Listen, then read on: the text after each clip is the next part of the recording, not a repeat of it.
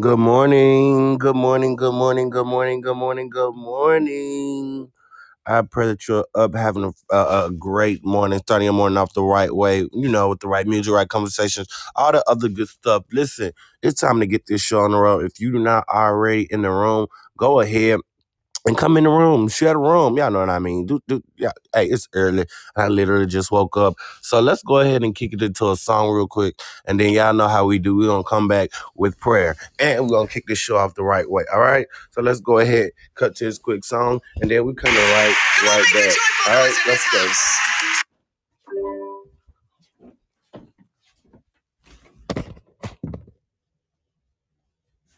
Noise in this house. Make a joyful noise. Come on, make a joyful noise.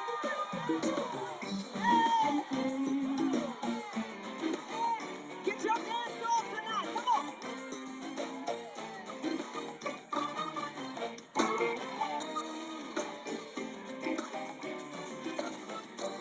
Oh, yeah. When you come into his presence, lifting up the name of Jesus, and you hear the music playing, and you see the people praising, just forget about your worries, let your troubles fall behind you. Don't wait another minute, just get up and on your feet and get dancing, singing, jumping, leaping, make and make. Start rejoicing. Praising,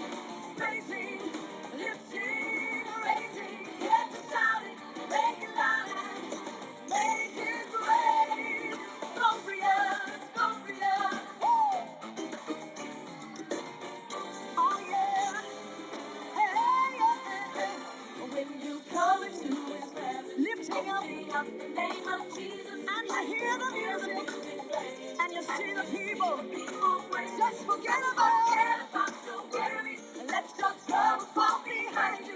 Don't you wait another minute, just get up and on your feet. And get to dancing, singing, jumping, leaping, get to shouting, make it louder, make it glorious. Don't rejoicing, praising, lifting,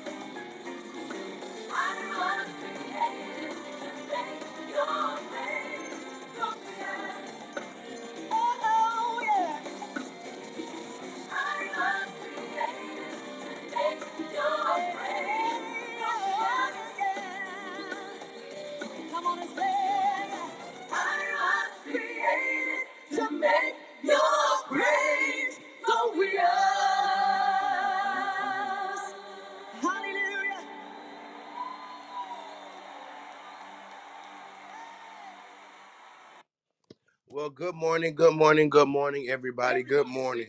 Listen, stop. We ain't going there yet. Listen, good morning. Good listen, good morning, good morning, good morning, everybody, and welcome to Waking Up with the Prophet. We wake up each and every weekday morning with fresh inspiration, motivation, and a little bit of music to start our day. I'm sorry, y'all. Literally, I just woke up um, at 8 o'clock. I was up early, but I was wrestling and fighting. I had a rough night. I'm having a rough morning. So, yeah, pray with me. Um, I'm to get it together, though. I'm to get it together. But the time now is 8.12. It's 8.12. And y'all know how we do. When we open this room, we always open up with song and prayer and all that great stuff. So I'm to go ahead and kick it to prayer real quick. Sounds like you rested them eyes. That's what it sounds Man, like. whew, And I'm yeah, talking right about on back to sleep. I'm talking about what? Ooh, I'm talking about I literally just woke back up at eight o'clock when Google turned on all my lights. Cause y'all know during the during the show, Google go off and tell me, you know, certain things. But normally do throughout my work day, Google wake me up at normally six o'clock, turns my lights on, tell me, hey Amari, it's, it's time to get up and pray. Well, me, I'm always be like, hey Google, turn all these lights off. You don't pay no bills. I tell Google to turn the lights off and lay back down. Well, in the midst of me doing all of that. And look, now he turned on all the lights just listening to me. Stupid. But yeah, in the midst of me doing that, I end up laying back down and went back to sleep for them two hours. Y'all know I've been trying to build my momentum um back up to getting up at six o'clock, getting things done, executing things because I do have a lot on my plate. And the minute I stop doing stuff or get lazy, guess what? I can fall behind. So I'm trying to, you know, push myself, push myself, push myself, but at the same time, I do have to learn that there has to be some rest involved in me pushing and doing all of this stuff. So, yeah, yeah, I end up laying back down. But luckily, I did already do my prep and my pre-production for the show and some of the other stuff that I'm doing already. So it should flow smoothly. It should flow smoothly. But no, let me go ahead and jump into prayer. Make sure y'all ping some people in the room, the room, let them know that we live. I don't know what's going on with social media and their algorithms and stuff like that. But I'm just gonna continue to keep doing what I do and you know go around it and you know outsmart social media because social media ain't smarter than me. but no, let's go. Whew. Father God, in the name of Jesus, God, we just come to you right now, thanking you for today. God, we thank you for just waking us up this morning, giving us a right mind, God, giving us a sober mind, God, giving us a mind to want to come to you and want to praise you, a mind to want to love on you and your people on today. God, we just thank you for all that you are, all that you're doing, all that you're about to do. And we just thank you for being God all by yourself, for being wise, for being sovereign, for being forgiving, for being our shelter, for being our provider. God, I just want to thank you for everything. Before we even posture our mouth, fix our mouth to ask you for anything. God, we just want to thank you for everything that you've done. We thank you, oh God, that you allowed no weapon to prosper against us. God, we thank you that you stopped every enemy trying to attack us. God, we thank you that everything, oh God, meant for our evil, you called it to work out for our good. We thank you, oh God, that you continue to fight against those things and those people that are fighting against us. God, we thank you, oh God, that you continue to show yourself strong and mighty. And God, we give you glory, honor, and praise in this moment because you are worthy of it. Oh, now, Father, even as we come into your presence, even as we continue to pray in this moment, God, we ask for forgiveness right now in the name of Jesus. Father, we repent of every sin, transgression, and iniquity, every secret sin and offense, oh God, that we may have done knowingly or unknowingly, God. If we've ever offended you or your people, God, we ask that you will forgive us right now in the name of Jesus. God calls them to forgive us and calls us to walk in a level of forgiveness as well, God. Let nothing, oh God, make us bitter, jealous, distracted, envious, oh God, or walk in strife, God, or malice, but let us be strong, bold, wise, and walk in wisdom and love and kindness, gentleness, and meekness, God. Let us continue to edify your people and be an example in the earth. Father, even as we pray right now, God, we know that you are not a man that you shall lie, neither are you the son of man that shall you that shall repent. God, whatever you speak, it shall be so, and all that you speak, it shall be good. So we thank you right now that even as we pray, that we have the authority to decree and declare that this shall be a best, a better day, that this shall be a blessed day, oh God, that all things will work together for our good on today, despite everything that's going to work against us, God. We thank you that you're causing those things to work out for our good. So we thank you and we decree and declare that today shall be blessed, it shall be prosperous, it shall be productive, and it shall be peaceful. God, we cover every person in this room, every person under the sound of my voice, every person that listens to the podcast, and we cover this clubhouse room and app God, in the name of Jesus. Let there be no interruptions, disruptions, or interferences, Father, but let every person's words be seasoned by grace and allow their words to edify, educate, and entertain in the name of Jesus. And Father, we believed as we pray. So we all say, Amen, amen, and amen. All Amen. right. Man. Hallelujah.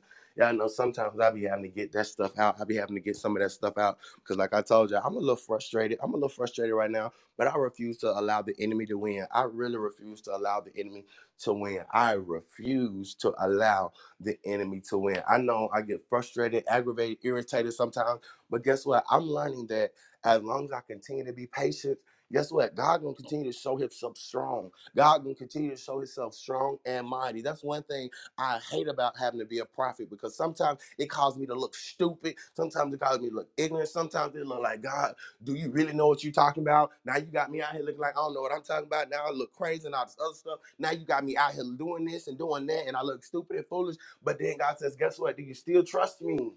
Are you going to continue to trust me? Because despite everything that you're saying, that you're thinking, I'm still God.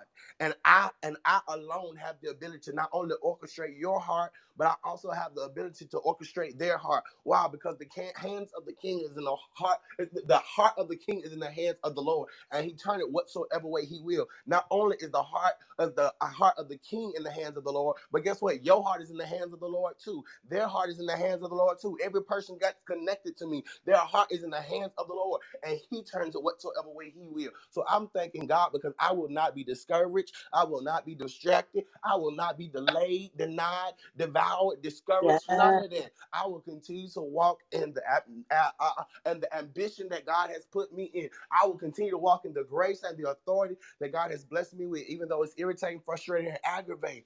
Guess what? I'm going to continue to do it because I know behind my obedience, God is going to give me a breakthrough. So I'm just excited about that. I'm just excited about that. Even if God don't give me a breakthrough, I'm just learning to love on Him. I'm just learning to love on Him and reverence Him. That's what we're going to be talking about today: reverencing God, loving God. I know that we all talk about the fear of God and stuff like that and whatnot, but we need to break this down the right way because the fear of God don't mean you scared of God. I'm just saying the fear of God don't mean you necessarily just scared of God.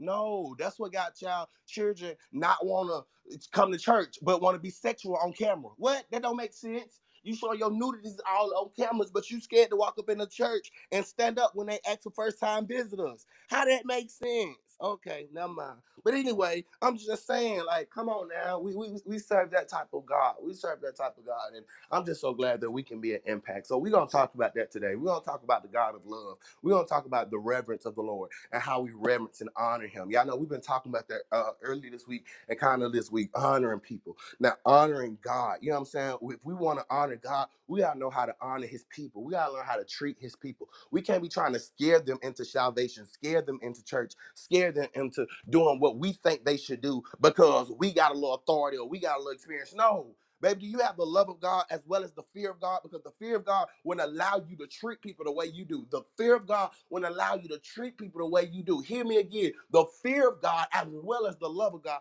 don't allow people to treat people the way they do. And we can't say we love God, we honor God, we reverence God, we fear God, and all the other good stuff about God, but yet here we is doing some of the stuff we do. So we're gonna talk about it today. Were you scared into your salvation, or did you really come to church to be saved? And then we're gonna talk about: Are y'all preaching salvation that God loves you and that you can come to Christ and be saved, or are you preaching if you don't come to God, He gonna send you to hell just because you ain't make a decision to come to Him? No, baby.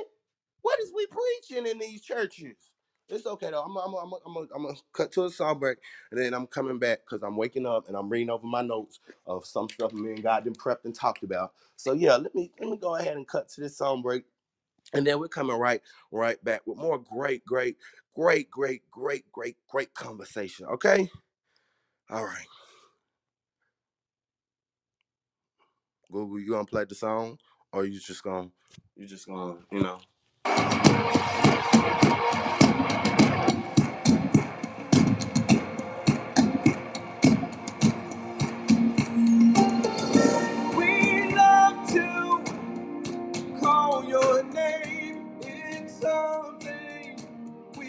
cannot explain. That happens when we proclaim your great name. Your great name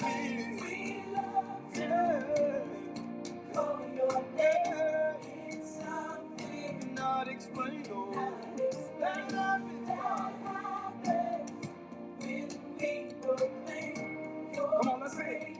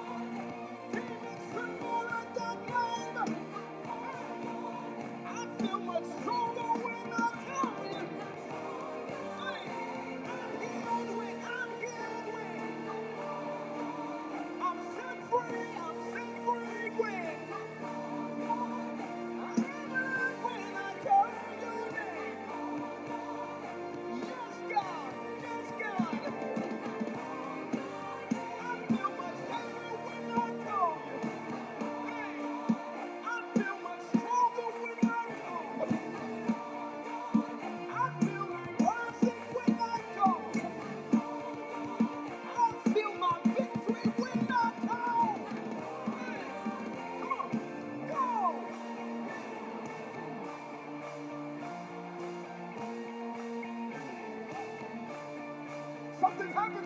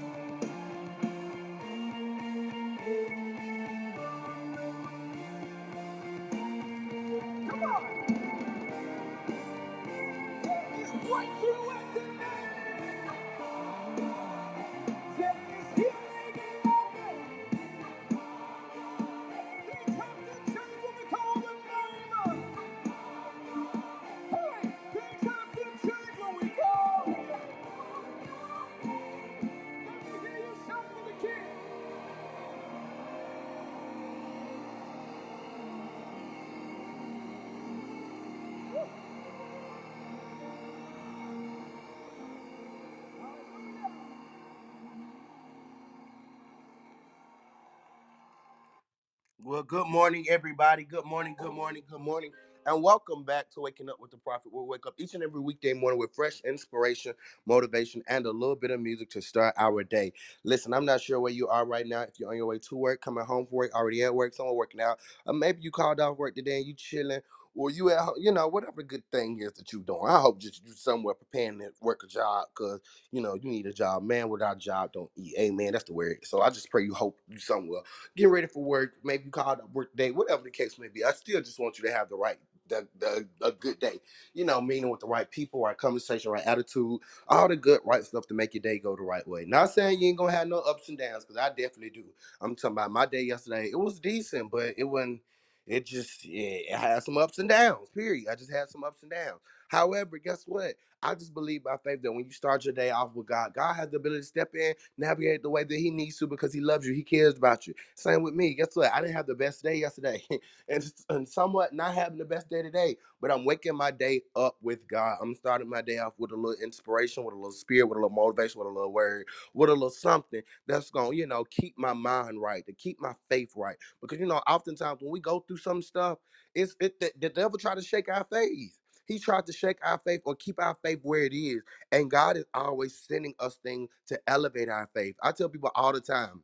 What's the point of you preaching if it doesn't elevate my faith? What is the point of you prophesying if it doesn't elevate my faith? Confirmation ain't going ain't gonna elevate my faith. Confirmation gonna keep my faith where it is because I know I was supposed to be doing it. I just was hard headed and didn't do it. That's not helping my faith. So we gotta learn how to talk. Like we got we got we got we got we got we gotta learn how to do all of that. Me, I'm in the season where I'm just like God. Continue to increase my faith. Continue to increase my faith. As you increase my momentum, continue to increase my faith.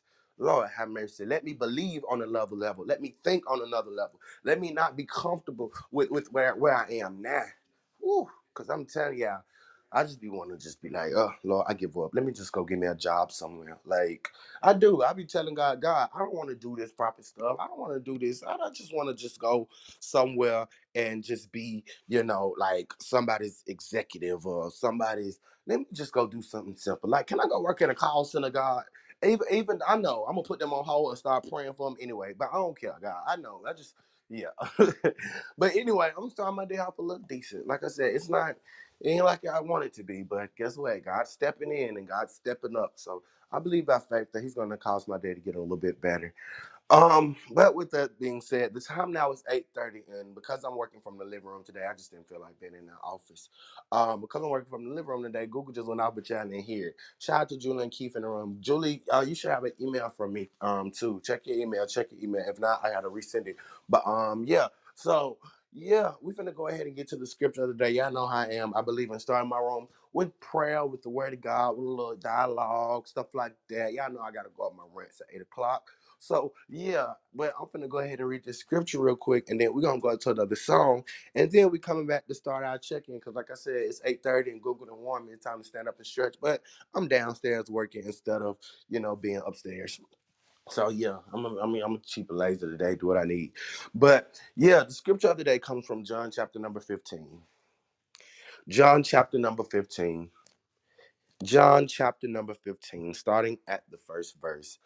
My pastor used to say something like this whenever you don't say the first, whenever they don't say the first, the verse, you always assume the first. So when someone says turn to John chapter number 15 and they never give you a verse, I always assume the first. That's something I used to say.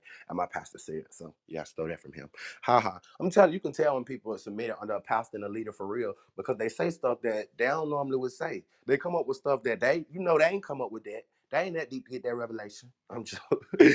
but yeah, John chapter number 15. We're gonna start at the first verse. And it reads, I am the true grapevine, and my father is the gardener.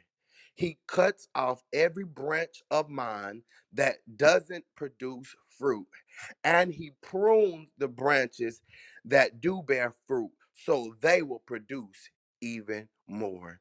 I'm gonna stop right there. I'm gonna stop right there. I'm gonna read it one more time, but I'm gonna stop at that verse because it gets deeper. But I ain't trying to get too deep. It says, "I am the true grapevine, and my Father is the gardener.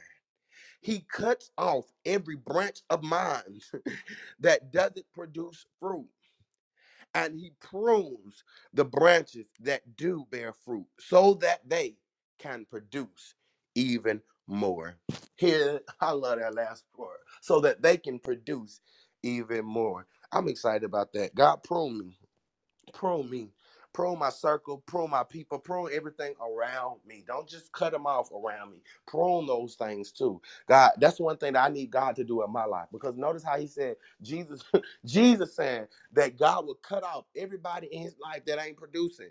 God cuts off everything, every branch that's connected to Jesus that ain't producing. God says, I'll cut it off. And guess what? I'm going to prune those branches that are connected to you so that they can produce more. In this season of my life, God cut off everything in my life that's not producing. Come on, can you receive that? God cut off everything in my life and in me that's not producing. And everything, every person, every place, and every possession that is connected to me, God prune it so it can produce even more. I don't know about y'all, but that's my prayer. I'm even looking for a new assistant and intern because I'm, I'm producing. And I don't want to go down on what I'm producing. No, I need to go ahead and prune it, fine tune it. So guess what? I can produce more. I'm telling you, I got too many clients, too many uh, prosthetic uh, uh, partners, and all this other stuff for me to kind of be keeping up with it by myself. And sometimes it can be frustrating. But guess what? I thank God because I know God is doing some pruning. God is doing some cutting. God is doing some disconnecting, like Pastor Lewis said. Shameless plug. Y'all gotta go listen to Pastor Lewis' message too. Like that man be preaching. But yeah, God is doing some cutting. God is doing some pruning. And it's only so you can be more productive. That's why I tell y'all each and every day. I pray that your day is peaceful, prosperous, and productive because God didn't put you on this earth for nothing. Your purpose is in productivity. It's in your productivity. Yeah, let me put it like that. Your purpose is found in your productivity. When you produce, that's when you begin to walk in purpose. That's why even long time ago, before I told people I was a prophet, I said I'm a producer. That's it. I'm just a model and a producer. I make things happen. Whether it be whether it be from concerts to revivals to shows, all the other stuff. I was somebody that can put on and produce. So I thank God because guess what? In this season, He's calling you to do what? Produce. All right, yeah, I'm done. I'm done. That was my little 15 second preach. That was my 15 second preaching. Yeah, I know I ain't preaching too much today because my voice is like tired. I'm a little tired and I just don't feel it today. I, I just, uh, yeah, I'm finna go slow and rock this thing on out. Um, but yeah, let's go ahead and cut to a song real quick because y'all know I love y'all. I love preaching. I love talking sometimes, but I like getting over to, to, to hear y'all. I like questioning y'all and hearing about y'all day and all this other stuff. So do me a favor. If you're in the audience and you want to come up and engage with us, feel free to raise your hand. I'm sorry. I'm not that type of person who want to bring everybody up on my stage. Me and somebody had a conversation like that yesterday. They was like, I don't come to your room because you don't really let nobody else talk. I said, well, if you're in the audience and you want to come up, raise your hand because I'm not just going to invite y'all up sometimes. That's just not me. I don't just invite everybody up on the stage because I know the complications that come with it. One, I'm a prophet. You're going to get attacked coming on stage with a prophet. Like, you just to deal with certain things. And then two, you know what I'm saying? I want to make sure that you know what you're talking about, that you know that we recorded, and that you're to be recircling information that we already went around. It's a three-hour show, a three-hour room. We got to make sure that, you know what I'm saying, we ain't just saying the same old stuff. So I'm to make sure that I'm trying to hear from other people. So if you're in the audience and you ever want to uh, chime in on the conversation and anything, please feel free to raise your hand. If not, you can definitely say good morning in the chat and all this other stuff. Don't feel bad when we move you to the audience though. After you came up and said your little spiel though, let me just say that because one thing that I'm trying to get better at is I'm trying to be better at a leader. And one thing about me being a leader, Pastor Lashina, is I be scared to hurt people's feelings because you know I love God. And I love, love God. I love God. But I gotta realize I can't be so in love with God that I can't, you know, do the right thing by his people. And sometimes doing the right thing by his people is telling them how to do the right thing. Sometimes I just be so nice. I'll be like, okay, well, do what you want to do. Do what you want to do. And sometimes I can't do that. I can't do that. You know what I'm saying? Because then I ain't watching out God's people for real, for real as a leader. So I'm trying to get more better at doing that. That's why I'm telling you guys that. So with that being said, let's go ahead and cut to a little song, and then we're gonna come back to check in. You know what I'm saying? And have a little ball because that's what we do in this room. You know what I'm saying? It's time for us to wake up. It's time for us to experience the joy of the Lord because guess what? He is here. It's it's it's it's, it's time. It's time. So yeah, I'm gonna go ahead and cut to this song, and then we coming right right back. Let's go.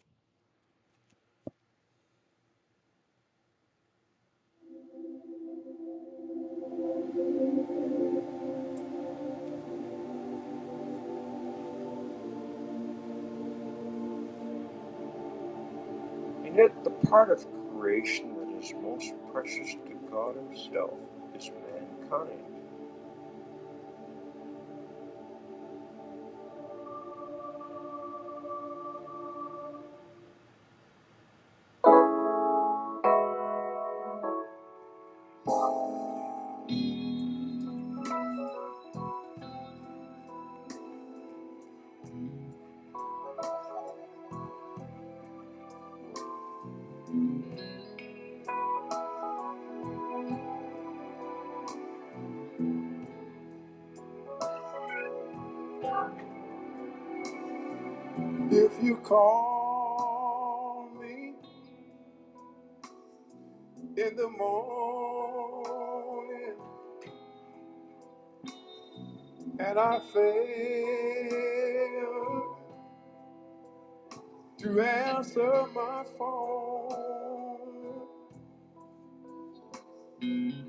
I may be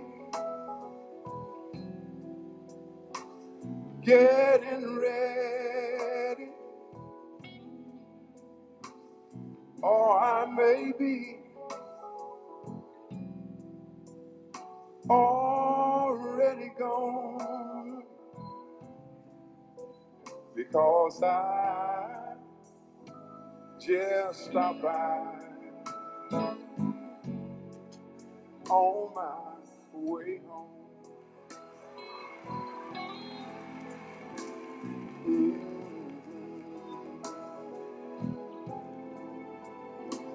If you call me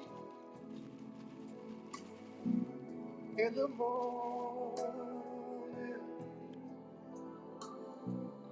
and I fail to answer my phone, it could be that I'm getting ready, and it could be that I'm already gone. Because I just stopped by on my way home. Y'all don't mind, help me tell them I just stopped by. Oh, I just stopped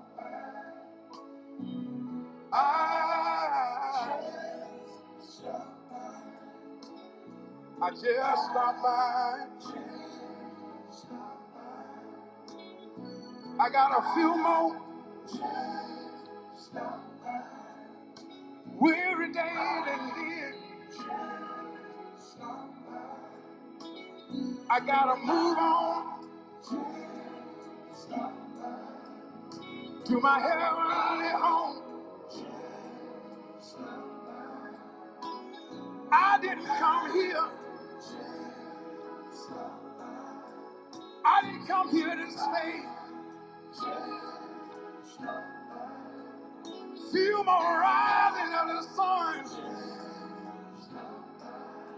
and I'll be gone the other way. I'm going up there where there be no more suffering, no more pain. Everybody be calling on his name. No more getting right when I done no wrong. No more crying. No more all alone. I'll be gone on. I didn't come here. I didn't come here to stay. I just stopped by. I just stopped by here. Man and born of a woman. Bible tell me it's just a few days. And after a while, when my name been called, when this old tabernacle done shut down, I gotta move on to my heavenly home. I won't have to worry about getting up in the morning. I won't have to worry about laying down at night. It's gonna be day always. It won't be no more night. Right, all right, all right. Good morning, good morning, good morning. We're back. I don't know why the other song was trying to fade in, but it is what it is. Whatever. That's my old school Lee Williams song. Yeah, I know it's Throwback Thursday. It is Throwback Thursday. Yeah, I know I love my old school songs. I love my old school music to keep me refreshed, keep me back to my roots. Honestly, I was gonna play something else, but that was the On My Way Home song, and I kind of wanted to hear it, but I thought it was another version. But it is what it is. It is what it is. God gonna still have his way. I told y'all my dad's already frustrated. So I ain't finna let anything else frustrate me even more. Especially little stuff. Like it be the little stuff that be trying to frustrate me. And I just refuse to let it frustrate me because I don't want to be frustrated. Like, oh no. I gotta focus and I gotta do what God called me to do. And I can't do that if I'm frustrated because of little stuff. So I'm, I'm getting over that. So with that being said, let's go ahead and ch- uh, check in. Let's go ahead and start checking in. The time now is what time it is? It's 845. It's 845. Yeah, I know that's the usual time that I normally start checking in. So with that being said, let's go ahead. And pull to refresh, see where you are on the stage. If you're in the audience and you would like to interact with us, please drop it in the chat. Tell us good morning, all the other good stuff. And we're to continue to lift you up. We're to continue to pray for you, all the other stuff. Shout out to all the people that say they need prayer in the back. If you need prayer, if you're in the back channel and you say you need prayer, hey, feel free to back channel me. You can also set up a free prayer call with me via my website. All you have to do is go to amariusfan.com and we offer free prayer 24 7. I'm probably one of the only ministries that do that. And I've been doing that for a long time. In addition to my prophetic consultations and, and all the other stuff that, that I give prophetic wisdom and advice on and knowledge on, we offer free prayer 24 7. All you have to do is go to my website and you can schedule a free prayer call with prophets. Plain and simple like that. Most of the time in those prayer calls, I'm gonna pray for about five, ten minutes, and then if God give me a word to release, I'm gonna release that word. If not, guess what? I'm gonna go ahead and pray for you, bless you however I can, if I can, and then we're gonna see. I'm, I'm, I'm gonna do what God told me to do. But always, never, never, never hesitate to reach out to me, you know, in the back channel probably or via my website, because that's what it's for. Um, with that being said, um, check in this morning. Yeah, I ain't had enough for breakfast yet. Y'all know, no, have you? I don't know if y'all been noticing that I haven't been eating breakfast in the morning lately like I used to, and I'm trying to get back into the habit of that. But like I said, it's, when you build the momentum, I'm telling you, things be trying to like that friction of going uphill really be starting it, it- like you feel it. When you're building momentum and you're trying to go uphill you feel that friction and you feel that resistance. You feel something kind of pushing you back or pulling you down and but it's hard as you're trying to work up. So i'm in that stage right now like where friction is coming against me but only because i'm trying to build momentum up. I'm not just building momentum to accelerate straight. That's not accelerating going uh, straight in a straight line just going that ain't doing nothing. You you can't you ain't gonna always encounter as much friction. But when you're going uphill and you're building momentum to build uphill, yeah, you kind of encounter some friction. So that's what I'm encountering today and yesterday. So it kind of got me a little off. I'm encountering a little, a little friction from building momentum, and it's kind of got me a little off. But I'm kicking it back in. I'm getting back in in the game. I'm getting my head back in the game. Um, as far as breakfast, like I told you, I'm not really finna have breakfast this morning. I might drink me an Ensure and call it a day. Yeah, I'm gonna drink an Ensure and then probably just wait, wait until my appetite is actually stirred up. Um, and normally that doesn't, that doesn't happen until we get into great conversation and I start bouncing up and down and moving around and all the other crazy stuff. So I'm probably just gonna hold off on breakfast for right now. Drink an Ensure and call it a day. As far as the weather this morning.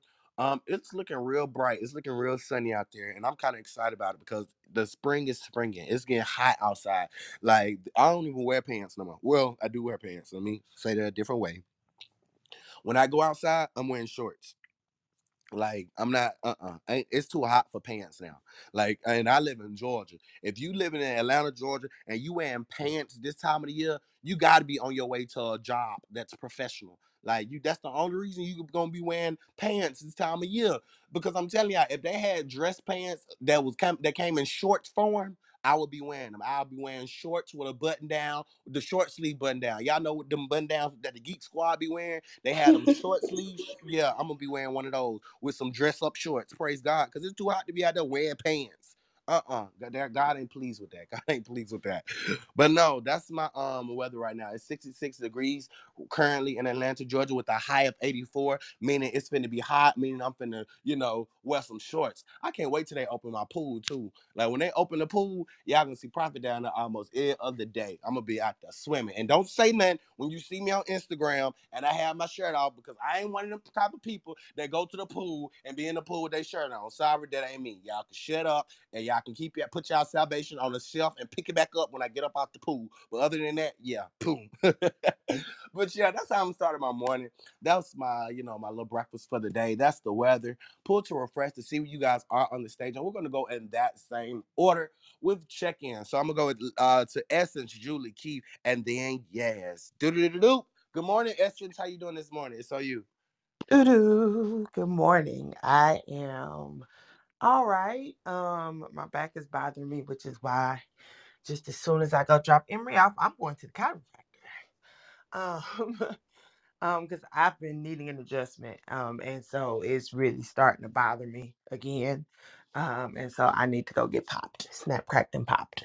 Um, and aligned. Um, it is pretty cool. Memphis done hit hot. Finally, we've been cold. Like I've been putting on my son some jeans and t-shirt with a jacket, and now all of a sudden we we to the point where it's it's, it's straight 90s. Let me look to see what this weather's gonna be today. Oh, it's 75 right now, and the high is supposed to be 93.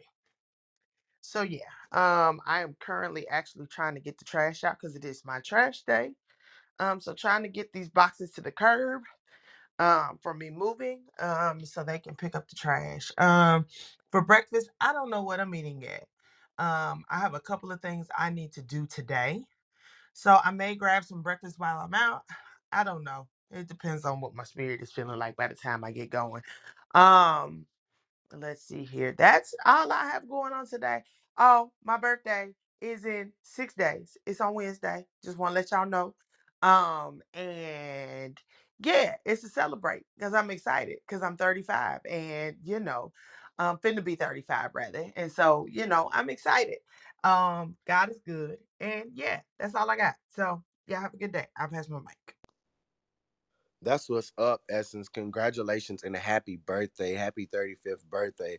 I'm sure you're excited about that because they mean you got to move and all that other stuff right before your birthday. So I bet that is a blessing that you get to settle in and just have fun and chill. Shout out to you. Shout out to you. Um, I'm throwing it over to Julie. Julie, good morning. Good morning. I got your text message. I'm gonna have to resend it right as soon as we get done with the show because I be doing too much of multiple things. So when I get down with the show, I'm gonna throw I'm um try to resend it.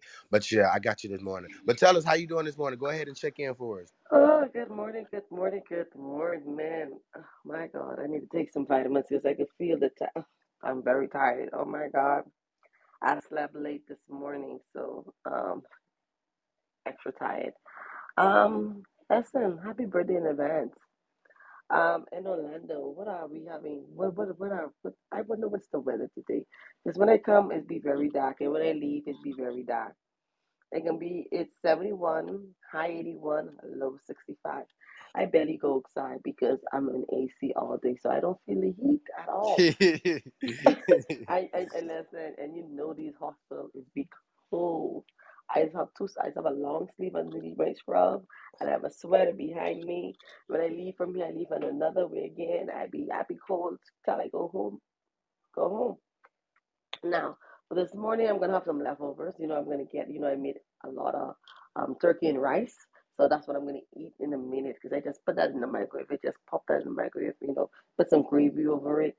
I can kill that. I'm gonna kill that food this morning. Not turkey and rice. I You, you, you, you know, I eat heavy in the morning. You know, I eat heavy in the morning, so uh, I eat very heavy. But yesterday, you wouldn't believe after that, I what I had. Yesterday when I finished that, I had I had um, um Kellogg's um, um frosted flakes. That's it. So if I eat something heavy in the morning, I have something light. I probably might stop some, get a smoothie or something afterwards. Um, then when I finish, I'm gonna go to the salon, have some appointments, and and try to finish off with this um uh, this Amazon. Lord, I wish I knew somebody who could fill all these applications they ask me for because that's what it's a it's consuming time. That's why I sleep so late. But Man, who you telling? yeah. I wish I just let you know, just let a, uh, like a consoler or somebody just full, you know, you know, like you just have somebody do everything for you, all you do right. sign. And Right. I wish, listen, I wish I had one of them just because it'd be like when I read normally like fifteen to twenty page, and I'd be so exhausted. If it, you know, and then I'm gonna start school back in September in the fall. So Lord, I'm just, I'm thankful and grateful. Otherwise, nothing else. That's what's up. Thank you so much, Julie. I definitely understand that. Listen, I'm praying that God will get, uh, bless us with assistance. Like I tell people all the time, oftentimes when we pray, we pray that God will send us solutions. When the truth is, God don't always send us the solutions to our prayers, but sometimes He sends us assistance. So in this season, I'm praying that God will continue to send us more assistance to help us um, accomplish that which He has assigned for us to do, Julie. Because I know you're a serial entrepreneur just like me. I know we got great businesses and we trying to fund the kingdom with these businesses and stuff. But we can't do that and we don't have people around us to help us. That's why I'm praying that God will send me some volunteers, that God will send me some interns, that God will send me a real assistant that's gonna, you know, continue to put in work. And I'm Oh, praying I the same for you. You said what? I can need one seriously because I will really need one for real because I am gonna need one because when I look at it, it I have to deal with the hospital and the salon and this this this this Amazon and and, and Walmart. is, it's a lot. It's a lot. It is a lot. I understand. I definitely understand. That's why I say I'm praying for you. I'm praying for you that God will continue to send you the assistance that you need. Oh yes, I really need it, and that's why I eat so heavy in the morning. I'm helped. I'm already helped. Listen, I that's why I see so heavy in the morning. Lord forgive me for eating heavy in the morning, but I need the strength yeah, definitely understandable. I definitely understand. and a cup of Kool Aid. Not Kool Aid, Julie. Listen, I haven't drank Kool Aid in years. That thing is giving me heartburn. It's between that and this thing called Tang, Tang, T I N G. Mm-hmm. If I can, Tang if I, if, yeah, Tang, yeah, Tang. I don't know what it is. I haven't drank them in years. If I can find a couple of them right now, I'll drink a cup of Kool Aid. a week. Tang is like orange juice, ain't it? Yeah, but it tastes better than the Kool Aid if I tell you that. Okay, yeah. I believe that though, because I'm not big on Kool Aid. Kool Aid ain't number sugar and water for me. No, Kool Aid is giving me heartburn. I don't know why. It that is giving me some serious heartburn, so I stopped drinking it years ago. But I don't mind drinking some fruit punch Kool Aid all sometime. Mm, okay, yeah, definitely understand that.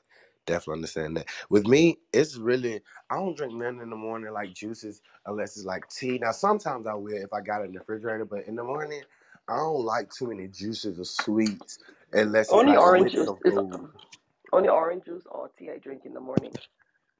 Okay. And then I love um, my uh, my strawberry milk. My strawberry milk, I love it. That's it. not strawberry milk, ew. The Hershey's one, the Hershey's, you know, the I think it's saying Nestle Quik. Yeah, I could that's drink that all day. Yeah. But when I when I used to order my cookies now, you know, I don't, you know, I haven't eaten cookies for a little while. yeah, I noticed you ain't been waking up eating cookies in the morning. Yeah. Okay, okay. Well, look, let me go ahead and throw it over to Keith. Let's go ahead and finish the check in before nine o'clock so I can get to another song. Keith, it's on you. Do do do. Good morning, everybody. So it is. I really don't pay attention to the weather. That's terrible. But I think it's like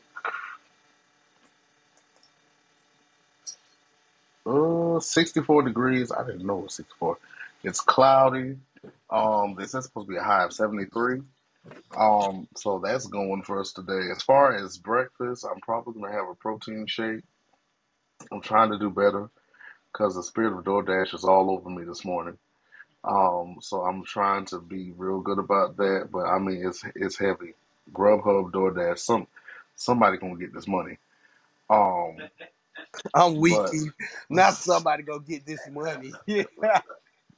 I'm trying to be good. But I'm I'm gonna be good. I'm gonna behave. I'm gonna just do a um a protein shake and maybe switch it up for lunch and do a salad or something so I don't get bored. Um, as far as today, um, I'm just trying to get through this through this day for the weekend.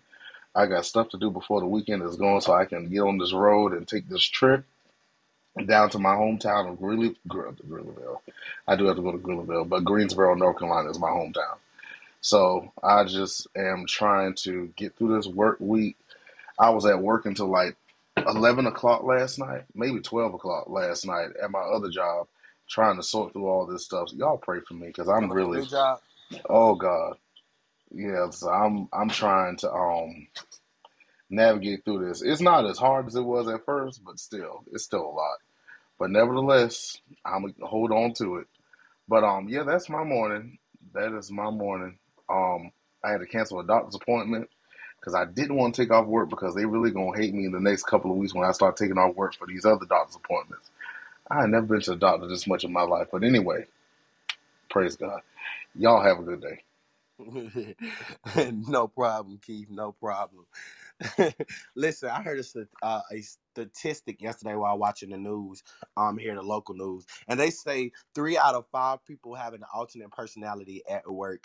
Three out of five people have an alternate personality at work, whether they work from home or whether you know they have to go into work. Nine times out of ten, or not nine times out of ten, three out of five, because that was the actual number. Three out of five says that yeah, they personality at work is way different than their personality at home and whatnot. Keith, you think that's the same way? You think you show a different personality when you're on the job and when you be talking to them people on the phone? Uh, not not necessarily.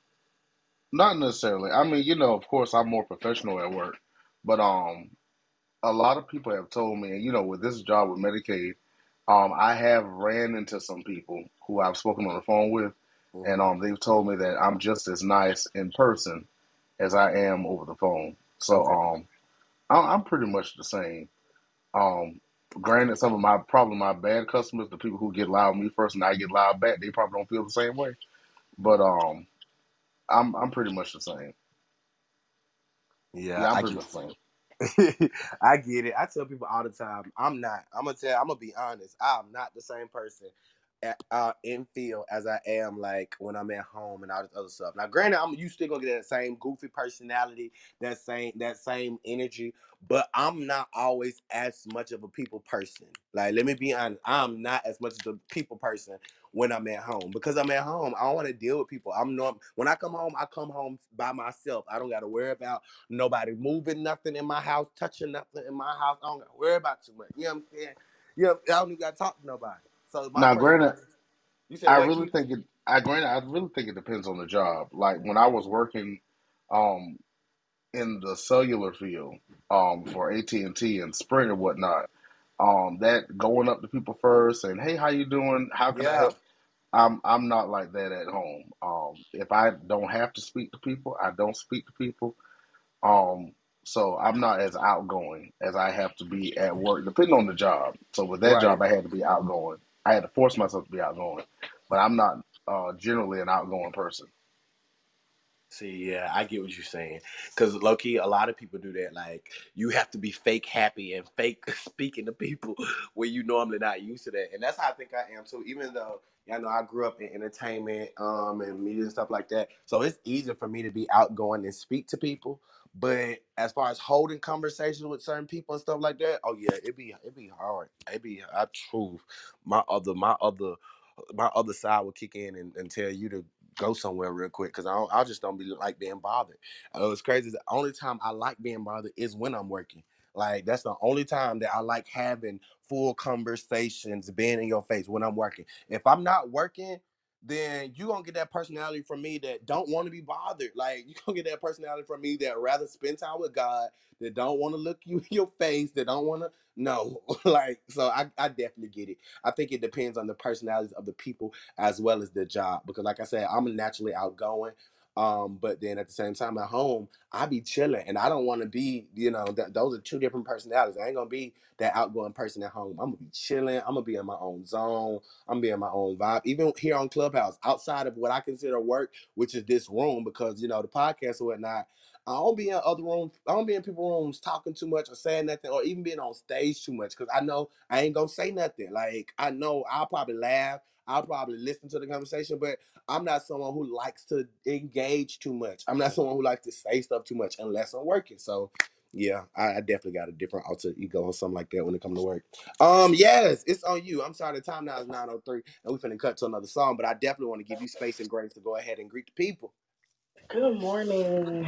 Um, I don't know the weather, but all I know, y'all, that it is hot out here in um, Greenville, Kentucky. Okay, you go outside, you gonna melt.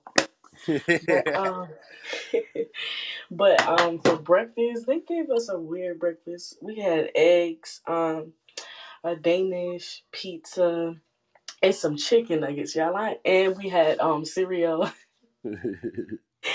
and milk. There's just so much mixed up stuff. So I didn't. No, I didn't. I really. I didn't really eat too much. Um, I'm just getting ready. It's just um the first week, so nothing really like you know starts until next week. So this is just the week where they just show us around. We get uniforms and laptops and everything. Um, I mean it's been it's been nice so, um so far. I'm gonna show y'all my painting. I'm gonna PTR y'all my painting that I did. I'm not no artist or nothing, y'all, but I did this yesterday. All right, I definitely want to see. I did that yesterday. Got the PTR? I did. Okay, let me see. Let me see. Oh, that is dope. I like that. Oh, I, I didn't know you was going to be a nurse. Yes, I'm excited. I But like yeah, that's, that's all I got for y'all. God Okay. is good all the time. Well, shout out to you, man. Shout out to you and um pushing those endeavors. Low key, I wish I can go back to school. I want to go back to school. I don't know about y'all, but I miss college. I miss school. And I went to HBCU. Ooh, man. I'm telling you, I miss college, but I thank God that he kind of brought me out when he did, because I probably would have ended up like Pastor Patton. I'd have been one of them Kappas. I'm telling you, I was gonna cross. I was gonna pledge. I was gonna play. Oh, I had them shoulders wet. I was gonna be just like Dr. Pan with them shimmying shoulders and swear I was fine as wine. I'm telling you, I'm so glad God snatched me out of that thing because I'm telling you, if I would have got me some letters, I'm telling you, I don't know who I would be today. Lord have mercy. Let me get. Ooh, I'm telling you, if I would have got me some letters, I would have got me some of all that. Let me shut up. But yeah, yeah. hmm yeah, I know them letters do something to you, and I'm just so glad God didn't give me them letters. The only letters God gave me was G O D. That's the only letters He got. What what they say? I'm Jesus, Christ, uh, Jesus Christ, Phi, uh, Jesus Christ, or whatever, Alpha and Omega. I'll make up my own Christian Greek fraternity. I'm Alpha, he Alpha and Omega. We're gonna call it the AOCs or something. I don't know. I don't know. Y'all pray for me. Y'all pray for me. But no, for real, since we didn't check that, I'm gonna go ahead and throw it to Miss Lashana because I see she didn't step back in the room, and then we're gonna go into a quick song break. Miss Lashana, go ahead. You have space and grace to check in with us. Do do do do. It's on you. Okay. Woo, good morning. Good morning, family. Had to slide back to the phone. Y'all know I don't like to be in the room when I'm driving. I'm a little old school. So that's why I be dipping off first thing in the morning because I have I can't be in the room with y'all. Y'all might have me run into some stuff. I can't do that. Mm-mm. I'm so I definitely have to dip out and concentrate. And these fools drive real crazy here in Milwaukee. So that's another reason why I have to make sure I'm paying attention to the road. Because these fools just, they'll run into you and won't care nothing about you. Um, we got a whole little section here called the Kia Boys. I don't know if y'all even know what that is, but yeah, we got some Kia Boys here. And basically, what the Kia Boys do is they steal cars and we'll leave it in the middle street. You know, they don't care. It's it's just a whole mess. But anywho, it is a good 80 degrees already outside. Did y'all hear me? Did y'all hear the Lord? The Lord finally loved Wisconsin. We finally got 80 degrees at 8 a.m. in the morning. So it's going to be a hot one for us. So I got my toes out. Y'all know it's toe season. Got the toes and the pedicure out and ready for the day. Um, so I just got to the office. I haven't had anything to drink yet. You know, I'm going to have my chai tea. And um, this is definitely a fasting day for me. So it's just going to be liquids, and I'll probably eat once I get home a little later. So, um, got to tap into some things and see what the Lord is telling me to do. Um, so yeah, so yeah, it's gonna be a light day for me, Report day, um, and get everything turned in and update my waiting list. Unfortunately, we've had to declare um, another mental health crisis here. Um, an official press release went out because we are just literally at a place where we just don't have enough providers to meet the demand of everyone that needs to be seen. So I have to update my wait list, and we're about a month out right now, which is still good. There are a lot of other agencies here that are dealing with a three to six month um, backup. So we keep ours moving pretty good, but it's still heartbreaking to tell someone, you know, that needs help and listen, the phone ringing now. Um, you know, I'm so sorry, but we have a wait list and we want to make sure that you get what you need, right? We don't want to just take you on and know that we're not going to be able to service you the way that we need to with quality and care. Um, but it's just so heartbreaking to be able to tell people, you know, unfortunately, we got about four weeks before we can get to you. Are you going to be okay? So we always kind of do a quick little check in with them to make sure that. Um, it's not anything like urgent or they're in, you know, um, feeling suicidal or anything like that um, before we get them off the phone just to make sure that they're safe and they're they'll be okay. Right. Um, if not, then we'll have to, you know, kind of refer them over to um, a Rogers Memorial, which is more of an in-based patient clinic. Um, and you know, so yeah, so y'all hear my heart this morning. I That's that's do. I kind of really where I'm at. Yeah. So that's why I'm like, I gotta I gotta fast because I'm I'm feeling some kind of way today. So yeah, that's where I'm at, y'all. But y'all know I'll be here. Well, thank you so much. I definitely understand that. I definitely understand. You know what I'm saying? Because who them workloads sometimes can be heavy. Like I tell people all the time, and Mr. Lashana, pray for me because I think I need to go. I think I need to go get licensed. Like I need to go get licensed in mental therapy or something like that. Like I think I just want to make the price point go up. So I think I'm. Yeah. You said what? yes, I agree. Yeah, I I, Absolutely. That's what you're doing anyway, sir. Exactly, exactly. And I think I need to go ahead and just get a little bit certified because I can't get certified in being a prophet. Like I done did all my work, so most people come to my site can see that I'm affirmed as a true prophet, all this other stuff. But for some of the stuff that I do, I think I need to go ahead and just get just me a mental health therapy. Yep, yep. How long does it take? Well, it depends on what program you you know you enroll into. Of course, you got to get Okay. your you know your sciences and stuff out the way, your basics. Um, but if you roll it enroll into an accelerated course, you could probably knock it out in maybe two and a half years. It just depends on how ambitious you are. Okay, that makes sense. That makes sense because that's really a lot of what I'm doing, and then I'll be outsourcing a lot. That's why I tell people all the time I'm trying to gain more resources so I can bring some of these sources in. Like even when Rashonda was working on my team, I'm like, hey, I need you to handle this consultation for me. Hey, talk to her for me. Hey, like, can we get some funds sent to this person? And I'd be like, man, that it do be a lot. Like sometimes I'd be thinking. I'm a pastor and these my sheep, but I be like, Lord. In these streets, yes, you are. I'm talking about it. I do, I really do, but it just be so hard to do by myself. Miss Latrina, Lord have mercy, it be so hard. that's why I'm so thankful for people like you. And I said that's why I'm gonna just get me a mental health certification, and I'm just gonna go ahead and do it they way. Just go get, join me a hospital. Just go work at a hospital. So like, just go do that because Lord, doing it from the house, I love it because God has allowed me to create my own lane, my own way of doing things. I'm able to, you know, still include my spirituality into you know what we do here in the ministry as well as be able to go outside of my office and reach people do individual events that help people and bless them. However whew, it just be a lot to do. But hey i'm believing by faith that god gonna move some of y'all to atlanta. Y'all may not want to receive it yet but guess what? When y'all move to atlanta we come on, we're gonna all be a team. We're gonna be hitting the streets. We're gonna be helping people, saving people. We're gonna be tearing Pastor Lewis Church up and all that. Listen, I don't care as long as my husband there. You you gotta Bet. play that part first, cause I ain't moving for nobody except my husband. Okay. yes, ma'am. Yes, ma'am. Okay, I'm gonna be working on that prayer today. I'm gonna be working on that prayer today. I'm gonna put that on my prayer list. I'm gonna be like, um, God, please manifest Miss Lashina's husband in the state of Georgia so she can just go on here and come on on in Jesus' name. While I'm praying for Julie House because Julie coming too. Julie said, I just need to find me a house there. So I'm praying for your husband Right. and Julie House. I'm praying for your husband and Julie House. I'm telling y'all, y'all coming. Y'all coming. we gonna take over. Listen, we gonna take over the whole city of Atlanta. I'm gonna tell Dr. Patton, Dr. Patton, you gotta move out of Memphis too. Cause uh Pastor Lewis gonna need some help. I'm telling y'all, we gonna take over Atlanta. And I'm gonna need some help. Y'all about to do it. go ahead, get it in order so y'all can just move to Atlanta. It's okay, y'all can go back and visit y'all little towns and y'all little cities and show them all the great stuff that you're gonna do. But I'm telling you, this is where the money reside and the Holy Spirit reside. Amen. Dr. Pat, I'm recruiting people for Georgia. You coming? Oh no, Oh, Dr. Pat, why not? man! Look, I'm gonna tell you a quick story. We do less killing than Memphis. Well, that I don't know.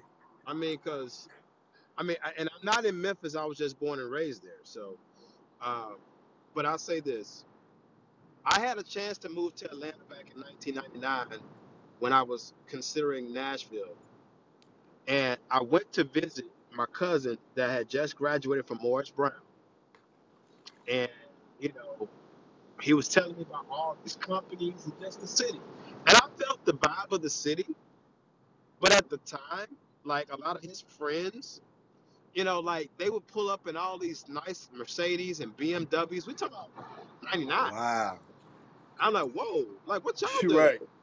So where you live? Where you live at? Oh, I'm at home with, with my mom's right now. I was like, what?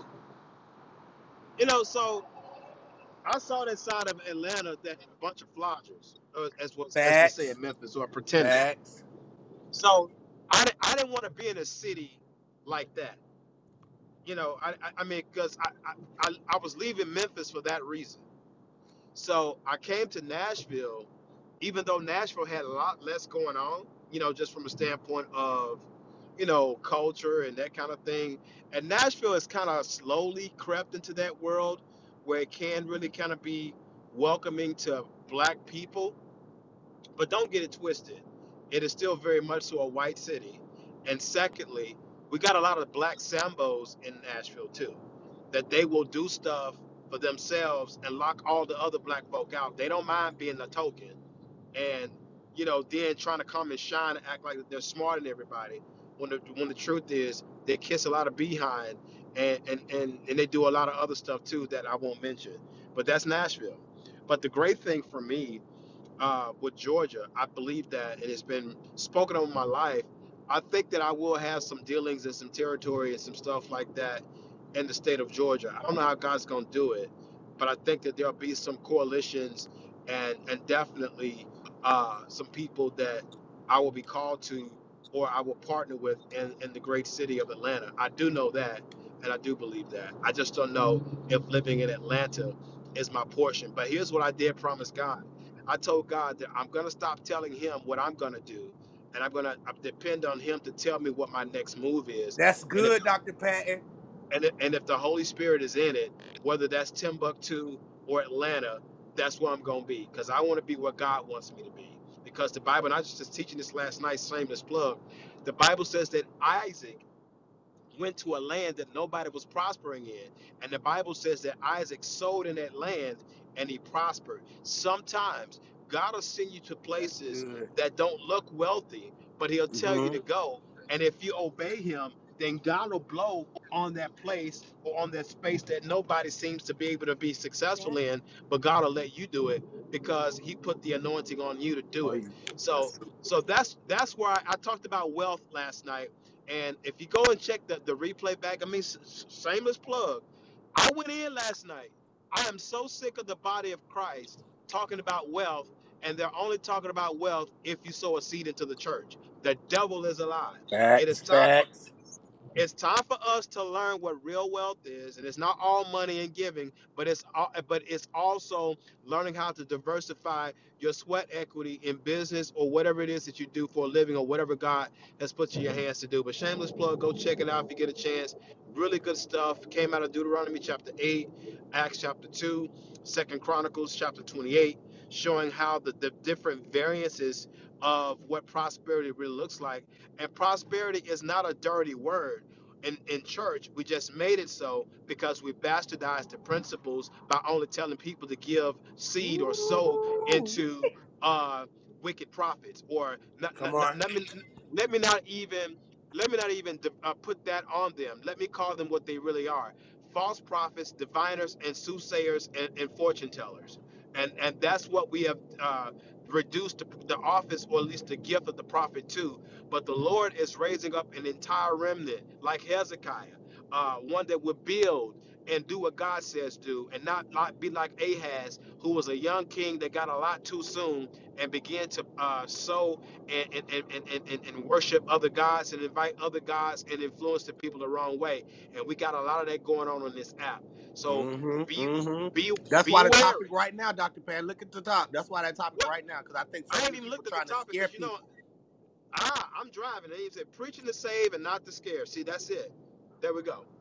There, there we go. But let me shut up. Oh, let me get my check in real Yeah, quick. check in, check in. No breakfast again because I'm saved and sanctified, and the spirit of IHOP or uh, or or Pancake Pantry have not creeped on me today yet again. So the Lord is kind in that area. So we thank Him for that. It is about 74 degrees in the great city of Nashville, Tennessee, and I got up really early to do a, a chauffeuring client this morning. And I'm headed back to my home office to close out some insurance contracts, Shabbat, and we're gonna continue to do that and build this business, build this.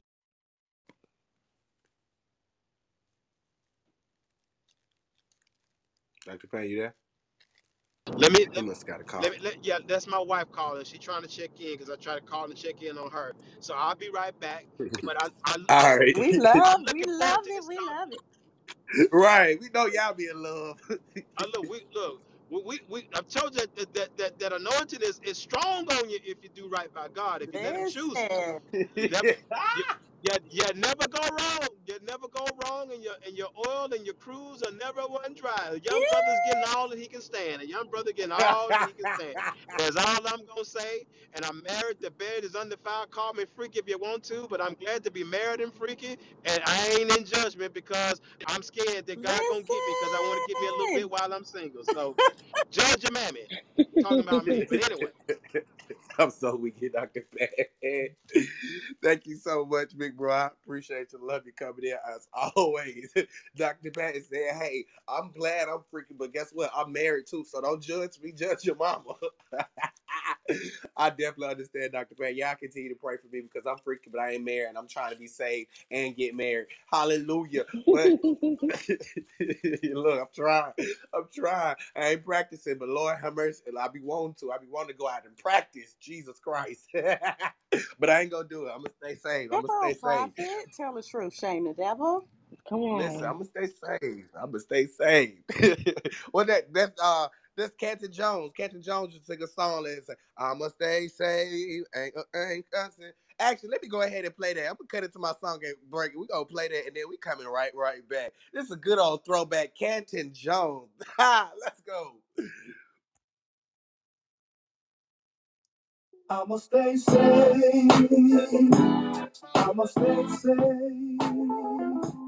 I'ma stay safe. Even though I'm hot as high, I'ma stay safe. I'ma stay safe. I'ma stay safe. Even though I'm hot as I'ma stay Excuse me, mister. Me and my wife was in front of the line, dear sir. I don't think it's right if I allow you to skip me. I just wanna keep peace, get some tickets to this movie. I'm trying to be discreet, sir. It's really not deep, sir. We all gon' get a seat, sir. And we all gon' eat, sir. So please, will you calm down? Homie, put your arms down. I don't wanna show down, but it's about to go down. It's a nice night, but we just can't act right. Just because Christ-like doesn't mean I'm nice like I'ma be the bigger man let you bump me. Cause it's 80 y'all and y'all probably gon' jump me and have me looking crazy and all in front of my company, man. I'm not gonna play the fool. Chillin' is the right move. Let me think I got a choice to make. Go to jail, go to hell, or stay safe. Baby, put the I'ma mace stay away. safe. Ain't gonna stop cussing. I'ma stay safe. Ain't gonna stop cussing. I'ma stay safe. And even though I'm hot as fire, I'm gonna love it. I'm gonna love it. Ain't gonna stop cussing. I'ma stay safe. Stop fussing. I'ma stay safe. And even though I'm hot as fire, I'm gonna love it anyhow. I'ma stay I ordered a number nine, you gave me a number four. You forgot the supersize and forgot my apple pie. So, miss, if you be so kind, I am sort of pressed for time. Will you take this number four and switch it with the number nine? Go to the back of the line. Man, you got me messed up. I have an important meeting. Why you think I'm dressed up? Gator shoes and vest up. If I go back, I'll be late. Ma'am, if you could just give me a refund, that would be so great. What you got to go on, break. Can I get my money first? You ain't gotta get loud, miss you ain't gotta curse. Can I see the manager before this thing gets any worse? Oh. Well, I don't want your sandwich, yo. I don't want the money either. I just think I'll walk away. Before I start pressing back, say something I don't wanna say. Gotta stay prayed up, cause people will test you. She still cussing. See you later. God I'ma bless stay you. safe, gonna start cussing. I'ma stay safe, gonna start cussing. I'ma stay safe. And even though I'm hot as fire, I'm gonna love you anyhow. I'ma stay safe, gonna start cussing. I'ma stay safe. And even though I'm hot as fire, I'm gonna love you. I'ma stay safe. When I'm driving on 285 and somebody cut me off and flip me the bird. Uh. I'ma stay safe. When I'm playing ball and they fouling dog and I hit the floor and get up and say a word. Uh. I'ma stay safe. When I'm walking through the mall with my wife and somebody still attempting to catch her eye. I'ma stay safe. When I go to the refrigerator and somebody done eat my sweet potato pie. I'ma stay safe. Ain't gonna start cussing. I'ma stay safe. Ain't gonna start cussing. I'ma stay It's a lot of safe. things I wanna say. I'm hot as I'ma walk away. I'm gonna love it anyway. I'ma stay safe. Ain't gonna start cussing. I'ma stay safe. Ain't gonna start cussing. I'ma stay safe. And even though I'm as fire. I'ma love you anyhow. All right. Good morning. Good morning. Good morning. Good morning. Good morning. Welcome back. Welcome back to Waking Up with the Prophet, where we wake up each and every weekday morning with fresh inspiration, motivation, and a little bit of music to start our day. Not sure if where you start your day from, if you're on your way to work, coming home from work, already at work, somewhere working out. Maybe you called off work today and you just at home chilling. We just want to make sure that you're starting your day off the right way, meaning with the right people, right conversation, right attitude, right energy, all that good, right stuff to make your day go the right way. With that being said, let's get into the conversation because that song was a perfect example of you know this conversation too because when when we talk about saving people and salvation and helping people introducing people to christ one thing i want us to get better is not making people scared of god or scared of the church or scared of living right.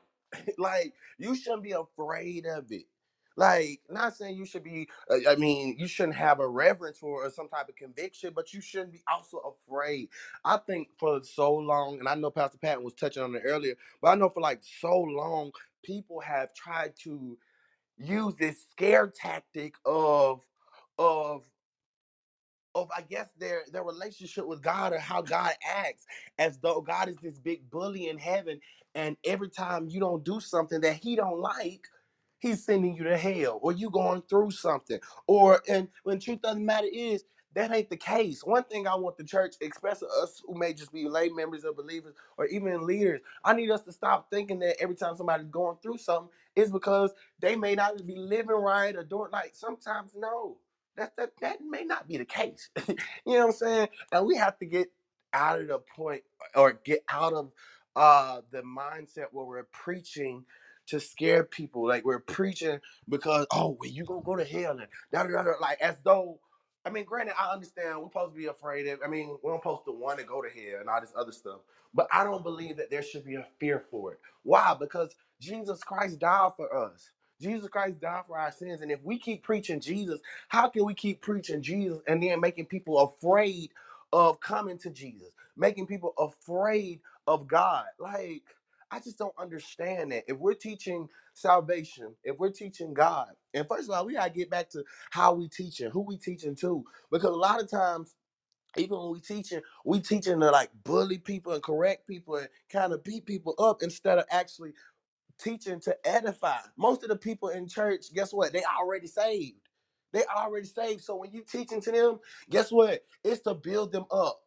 It's to build them up, not tear them down and scare them into staying in your church, uh, scare them into staying in the Christendom and all the other stuff. No. it should be an encouragement thing. Anytime I tell people, if I was to have a church right now, I probably would have the biggest, one of the biggest churches, period. I don't know why. Because I have the ability to draw people. And in addition to the ability to draw people, God has an anointing on me to treat people right. Like, and I'm I'm like Canton Jones, I'm gonna stay saved. Yeah, I ain't finna fuss with you, I ain't gonna fight with you, because I want to be saved. And I'm gonna try to encourage you to be like me. Why? Because I'm trying to be like Jesus. And I think oftentimes we don't lead people back to Jesus. We lead people back to our insecurity of, oh, well, we don't want you to die and go to hell. Like, what the? Come on now. Can we start preaching the Bible from a way that inspires and encourages uh, the sinner, the believer, or the unbeliever, or the non believer? That guess what? When you have faith or when you begin to confess salvation, that there's a benefit in it. Because truth is, most of these people don't see no benefit in it. Most people do not see a benefit in Christendom or Christianity because we're too busy trying to use it as a scare tactic. My opinion. It could be wrong, just but just my opinion. But I want to now address that because it's like, how do we start getting to a place where we edify people, helping people? We're so busy to say, okay, well, let me kick them out of this circle and let me da da da da da. Let me let's talk about them. No. Why don't you try to help them, educate them? Why don't you actually try to save them? I think that's what we should be doing when we're preaching. We should be speaking from a way that says, what's that scripture that when a man was talking or whatnot, he asked the man, he said, So what should I do to be saved? Like he talked in such a way that it wasn't to compel him on purpose. It wasn't to provoke him into salvation. It wasn't to scare him. It wasn't to um persuade him for real, for real. But he was persuaded. That's the word I was looking for. Because of how he lived his life, because of his love for God. I think many of us don't even show that we love God enough and that God loves us enough for us to even persuade or provoke someone to come to God. Like, let alone us teaching it let alone us talking about it. Are we even teaching like when folks come into our church? Are we teaching from a place that says, yeah, even though I want to edify my audience, the people who are already here, even though I want to, you know, continue to teach them and develop them, I also have to teach from a place that if a babe in Christ or somebody who don't believe in God can hear this and say, huh, I'm persuaded to be saved. Do we still do that? Pastor Anthony in the room. I'm so glad he um then walked in because he can finally check in and he can jump in. But Pastor Anthony, do is it pastor's job to preach to persuade people to salvation, or are we just supposed to teach on, you know, I guess once you're saved, this is what you're supposed to do to live your life right? Like, is there what's the is that th- shouldn't there be a balance or a duality to it? I don't think it's just on the job of the evangelist or the prophet to go out there and save people. anybody can start jumping in at this point. Y'all know it's 9:30. So yeah, y'all can jump in any way y'all need to at this point. But I'm just I'm just curious. Good morning, Pastor Lewis. I'm I'm I'm curious to the point of how do we continue to preach in a way that persuades people to come to Christ, that that persuades people to love God, instead of preaching people, preaching to people in a way that makes them fear him and not fear him in a way that that's equivalent to reverence because I feared my mama. I feared grandma. Why? Because there was a certain reverence that I got from them. But nowadays, we're teaching fear of God as then this is something you got to be scared of. Why? Because God gonna send you to hell. God gonna make you go through. The mighty hand and the wrath of God go get you. God gonna expose you. And here's another thing: we gotta stop teaching exposure like that. Exposure in a negative concept, in a negative light. Because truth is, every time God exposes me, a new breakthrough, a new opportunity, a new tax bracket, and a new blessing, and new souls for me to minister to comes. So we have to stop teaching certain things from a negative light to scare people. Even when we use that word exposure in the church, it's always used to scare somebody. Like God finna expose you. God finna get you. God expose me. Expose me to new people who I can preach God to. Expose me to new opportunities and new doors. It's like, come on, maybe it's just me. Maybe it's just me. But I, I just want to know how do we how do we get, get to that point? Like, well, we start preaching in a way that persuades people to come to Christ and not scare people to come because this your only option. Like what? So I'll, I'll, I'll tap in on that, man. Um, good morning, everybody. Uh, uh, it's not something we need to change to do. It's something we ought to have been doing the entire time. Our entire purpose is to teach the book. That's what we're supposed to do from pulpits. Teach and preach. It ain't got nothing to do. And I put it in the chat. I absolutely hate the position that pastors take of trying to create this this hell fear and using that as a tactic to to get people to quote unquote live right. Because if that does work, and it barely does, it'll only work for the time that they're in the sanctuary with you. The moment they walk away and they're outside of your eyes, then they revert back to the level of understanding and where their actual belief lies, which is I can do what I want to do, whatever the case may be. The, the goal is to teach people so that they have the proper understanding, and the Holy Spirit will do the work of regeneration and sanctifying them um, so that their lives reflect what it is that they're taught. That's how that's supposed to work, right? You can't govern or adjudicate somebody's life from the pulpit. You don't follow them around all day, beating them over the head about stuff that they're supposed to do, whatever the case may be. And even if you could, that'd be a terrible idea because before you daggone walk around worrying about what anybody else doing, you got to check yourself first. So that's the truth as well. I got enough of my own stuff. I ain't got time to be daggone beating you up about yours.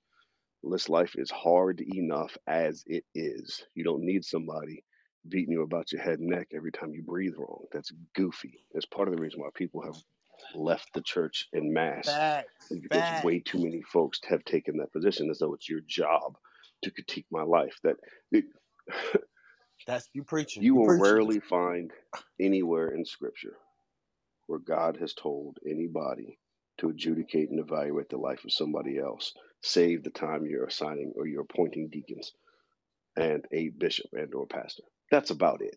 Every other responsibility is the book is talking about how you live up to the standards that are presented to you, how you are conforming to what the Bible says. That is where your main focus needs to be. Outside of that, my job is to teach what the book says, and the rest is between you and God. It is not my That's business. good. We got to stop that nonsense. We absolutely have to stop the nonsense. I yield the mic. That's good. Anybody else want to jump in? Keith, I see you. Oh, Yeah, oh, go ahead, Doctor. yeah. Well, okay. So, because I, know that um, Pastor Lewis and Dr. Charles are going to kill it.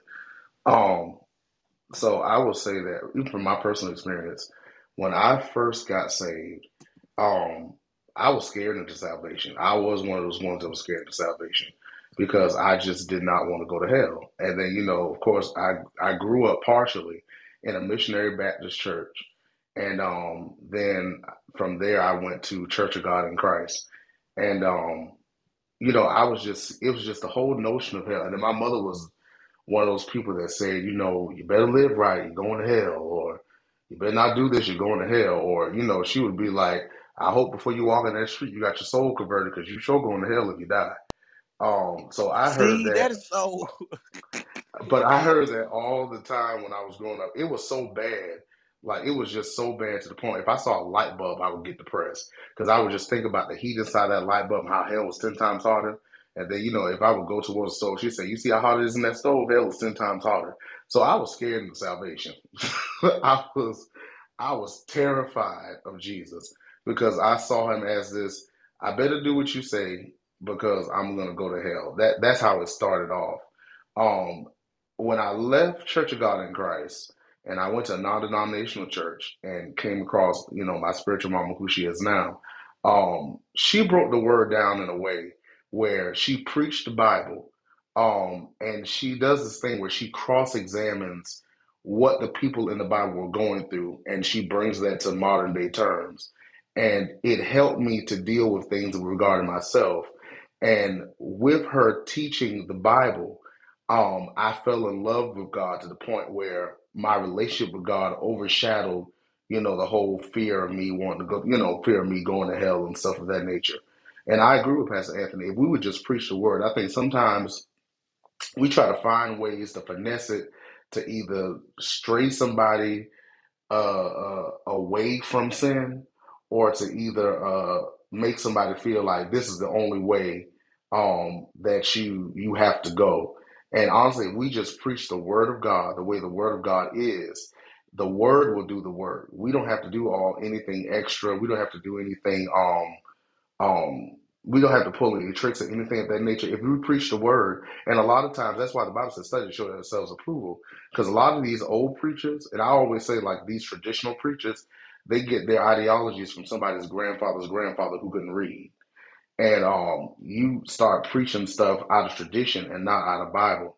Because I know that um, just one example, I know that one time when I was younger, well, you know, when I was younger, um, let's use for I, I think I said this before, but I thought lust was if you just looked at a woman and thought she was, you know, fine or whatever, then okay, I've sinned in my heart. Didn't know that what lust was like. You actually, uh, I think it's like if you actually like try to pursue it in your mind and you you do everything um to even but get an opportunity. I think that's lust. Like you have to go a bit further. But of course, in my mind, I thought it was just a thought. So I believe we just preach the word of God the way the word of God is, it will do the word. We wouldn't have to do anything necessary. Because you know, he says, with loving kindness have I drawn thee. Um, the word will do the word. So um that's my little tidbit. That's all I wanted to say. I yield the mic.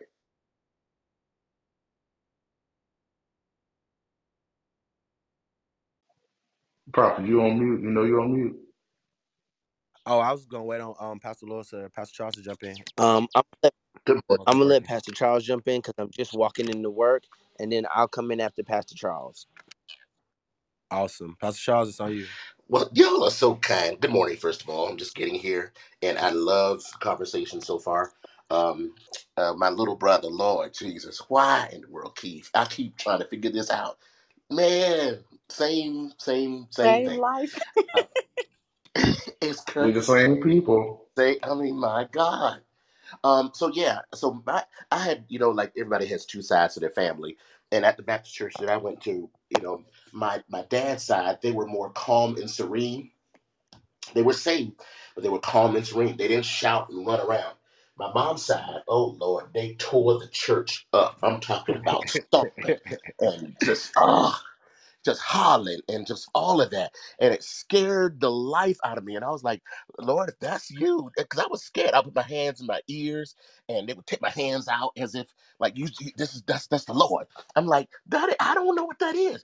Now I'm I'm not that way now, but uh, but but definitely hell was taught uh, you know to be of course a terrible place and you don't want to go there you know and so it was always that whole thing looming over you that don't let him catch you with your work, work undone. Right. but later teaching, late teaching, when I started to actually understand the love of God, and I started to turn that thing around, and not just me turning around, but my thinking from being taught this was that, hey, he he's he doesn't. He, the scripture even tells us he doesn't wish anyone to go.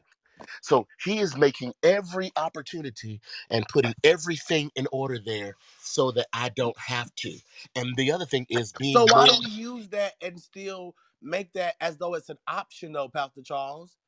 I think you've already answered the question. There are people who were not knowledgeable of the word, and think about the timing. Think about what Right. was back in the day. But think about that, you know, even during slavery, they needed to do something to keep the people still enslaved. So we had to figure out how to make sure people stay in in, un- in control. And here's the sad part about it is, it's made. It, I'm not gonna say it just came from uh, the slavers, but you got to understand that it was trying to you try to use tactics that would help to keep the people in line and so keeping people in line is in that time was having fear, having just great fear. And the scripture tells us that perfect love casts out all fear.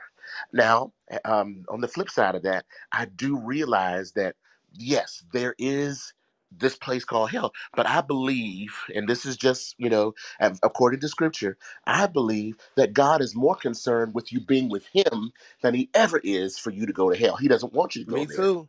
So, so I, be- I believe that there's a lot of, I believe that a lot of the things that we've put out there that says you're going to hell because of that, you're going to hell because of this, and I refuse to say that a loving God that loves me like He does is willing to just send me to hell because of something that already has been taken care of by Jesus on the cross. I refuse Right. Believe that. I, re- I refuse to believe that. I, I will. I will say, yeah, you know, we have a life to live before God. Uh, we are, we are supposed to be people who love God and are rep- good representation of Him. I am. I'm there.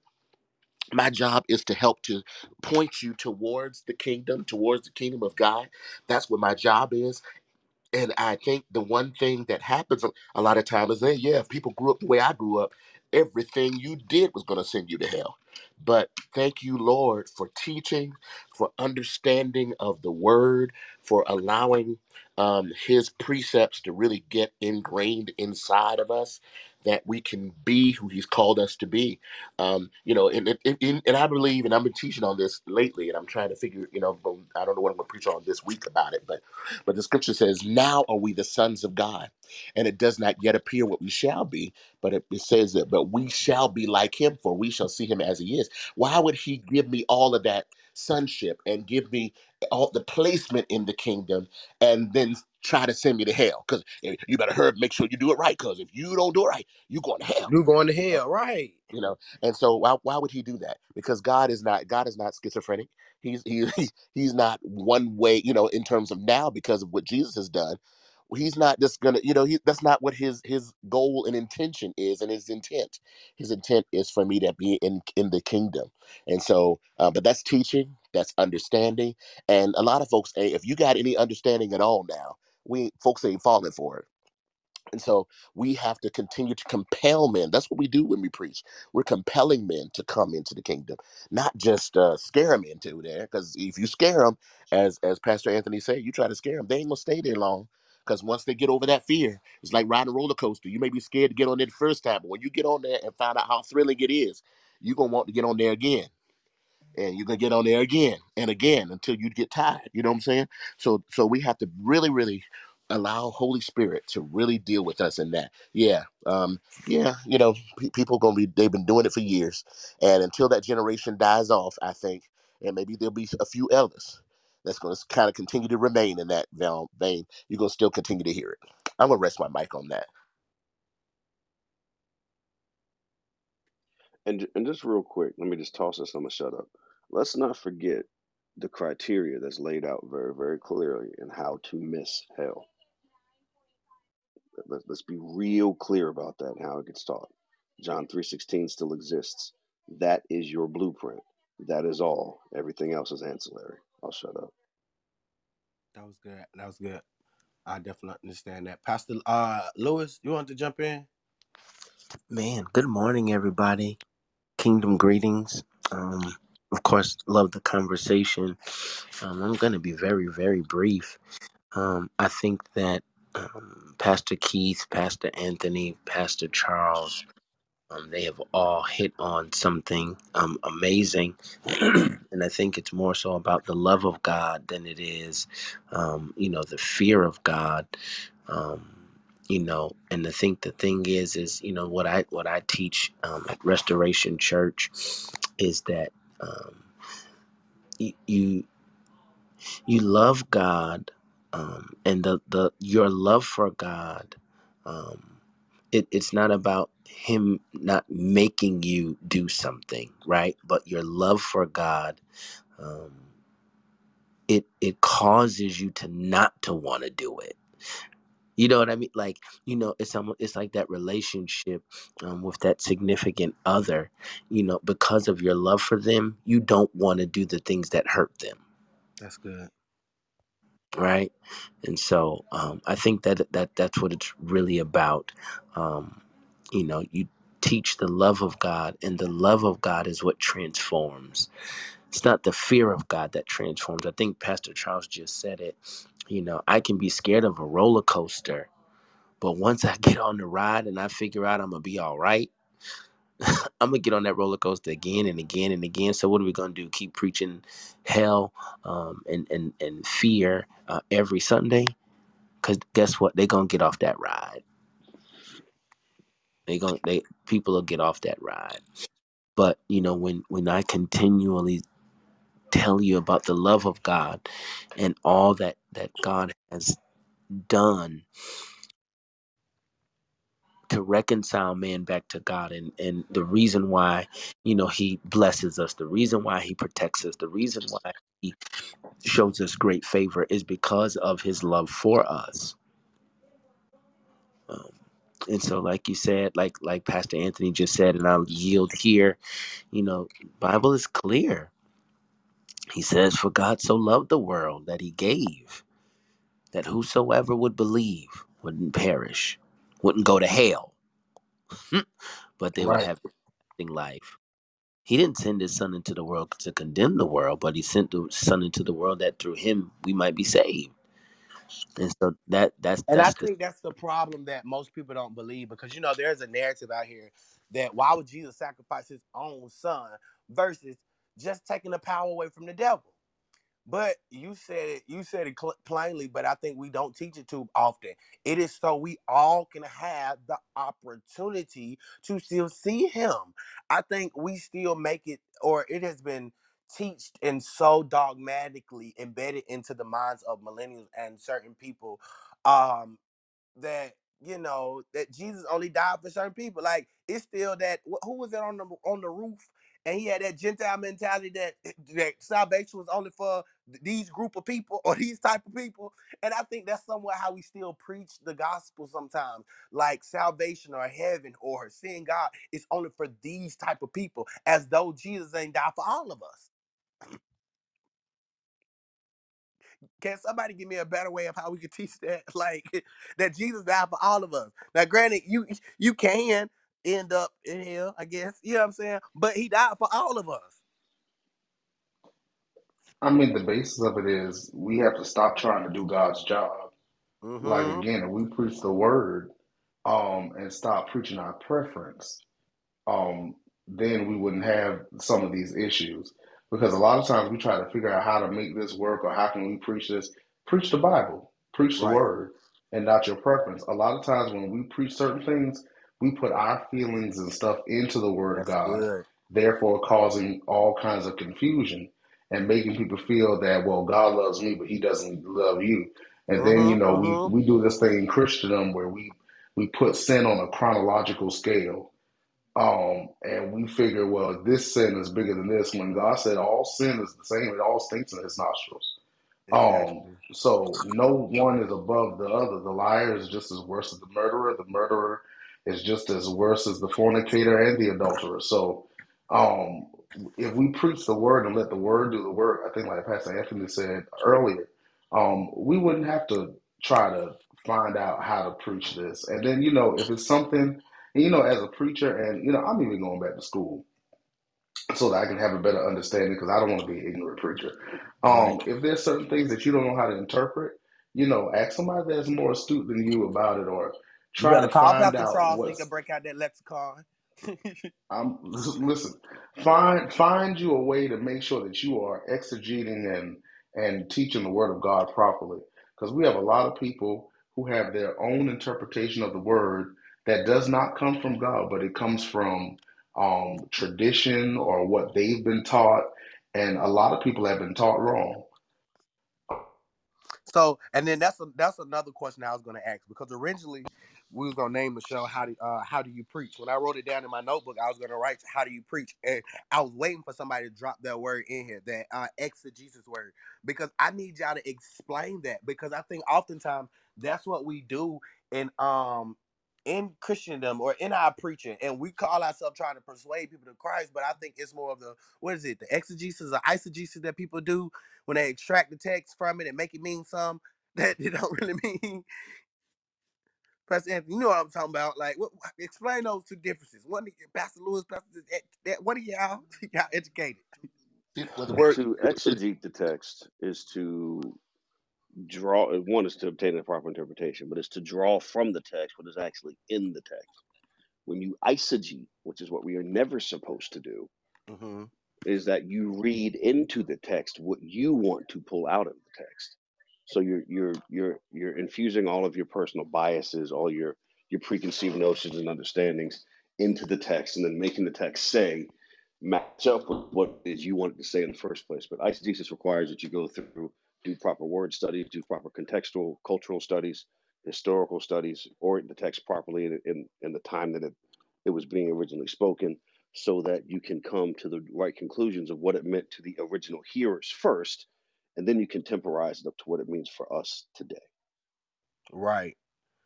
So, so when you think of you think of it too, just real quick is easy.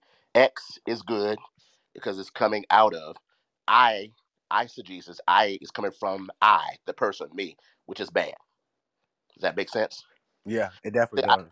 You you doing that? I you're saying I? That means I I I my my thoughts, my thing, my thing about this, and that and the problem is is that because I can be wrong, so that's Right. kind of yeah. So you can't put it that way too. It's just real easy.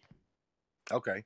And then see, and I definitely understand that. And that's why I feel like, okay, oftentimes, even when I tell people, when you try to minister to somebody on the street, you can't just like that's what we do. We do a lot of eisegesis, meaning we'll take, or I think I said that right.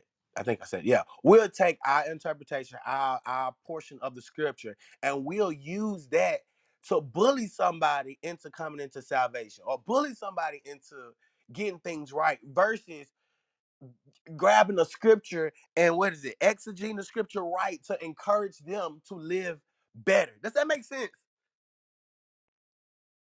Happens all the time.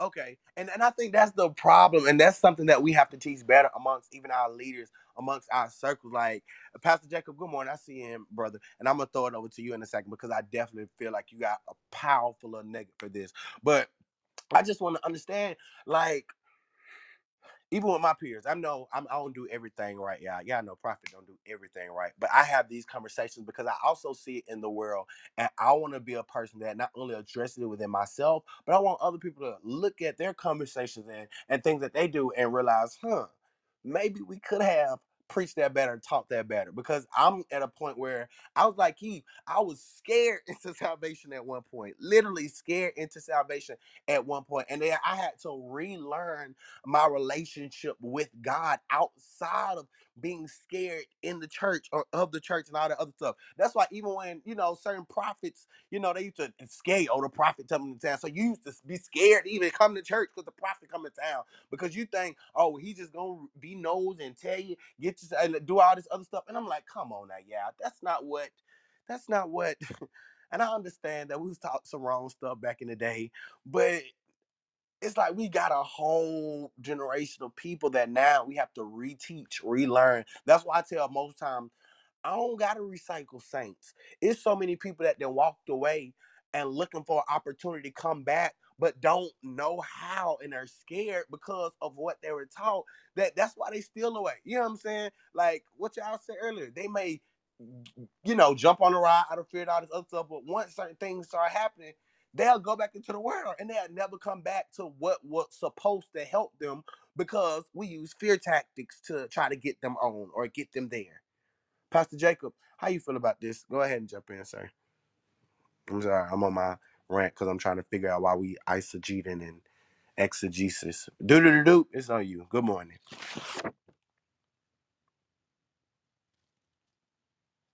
You on mute, Doc? Is you there? He's still in the audience, bro. Is he? Yeah, hold up. I got him. He not. No, he up. Oh no, no, you're not. That was my phone did that. My phone. Pastor Jacob, you there? Oh, he says he can't talk. Okay, okay, okay. I'm It's sorry. in the I'll be chat. reading the chat. Oh yeah, I'm sorry. Y'all know I'll be paying attention to the chat.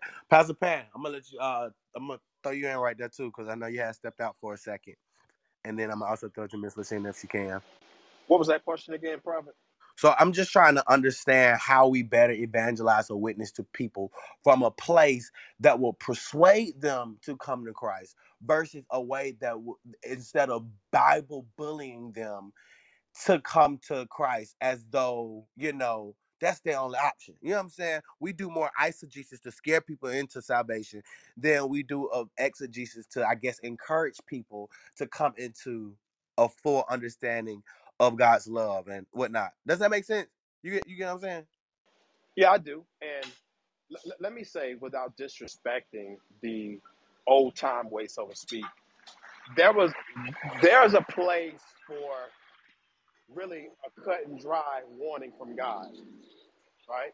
Uh, I think that sometimes when we look at those old times, and even when we look at Scripture, um, God made it very clear sometimes what the alternatives were going to be to His people, and people repented, and some of them still didn't repent.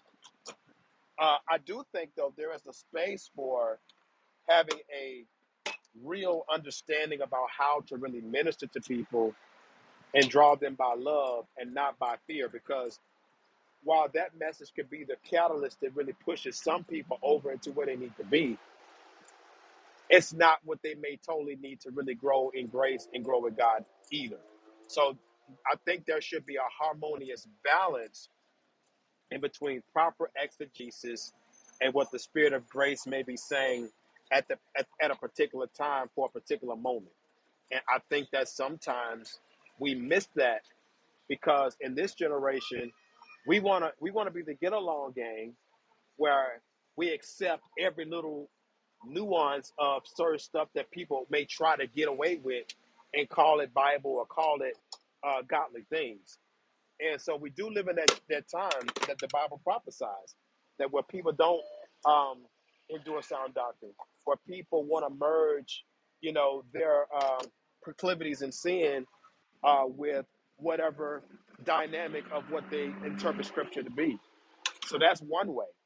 But to deal with the error, a lot of times in those, especially in the times that I grew up in, um, people just didn't know any better. They just were gifted.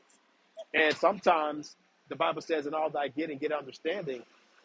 Past generations sometimes didn't always have all the understanding, but they did have the power. And guess what? God still worked through some of the stuff that they did not understand and still allowed souls to be saved, still allowed bodies to be healed. I just think in this generation, we could take that lesson from those days and we could say, we're not going to be dogmatic and we're not going to be uh, problematic in, in, in a sense to whereas we ignore you know, the, all the ramifications uh, that's at stake, meaning that we have to really get trained on how to deal with people that are lost or people that once we get them saved and we get them on a quote unquote church roll, that we really know how to handle them and handle them with care we can still hold people accountable without condemnation. We can still uh, train people in the Word of God without uh, falsifying what the Bible actually says just to get a shout or just to get uh, something just from that perspective as relates to that. So, you know, I think that's some of the issue uh, in the modern church today is that we're so accustomed to uh, the shout and the amen more so than the uh, execution of what the Bible is saying to really edify and build people up because we got too many ignorant people in the church. You know the clicks track, you know when to say amen, you know all the church cliches, but when you leave the event, and, and, notice what I'm saying here, and, I, and I'm throwing rocks on purpose. When we leave the event, and we go home and it's really time to apply what we heard, well, if we were so busy shouting and falling out over one little piece of prophecy that we got, and then when the devil shows up to snatch it out, as Matthew 13 says, then then what?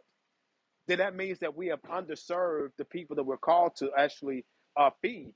And First Peter chapter five and verse four basically tells us that Jesus is the, the chief shepherd is going to judge us that are under shepherds or those of us that are in ministry that were called to really preach the word in a way that really did mature the people that really did prepare the people.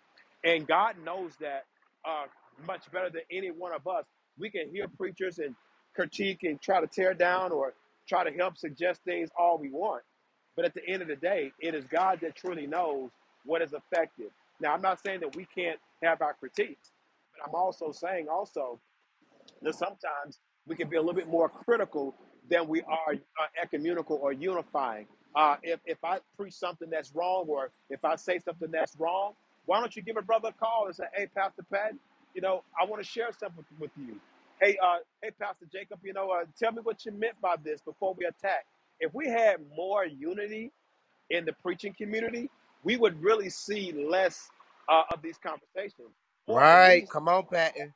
and, and even if we did have people out there that weren't very skilled at that level of preaching. There is still a place and grace for that because sometimes it's the simplistic things of a message that may draw somebody grandma, into into. I'm talking about them mothers could couldn't ex, they didn't exegete, they didn't harmonize the homiletics with the proper hermeneutics, they didn't know Greek, Latin, or Hebrew. But I'm talking about Mm-mm. could bring the house down.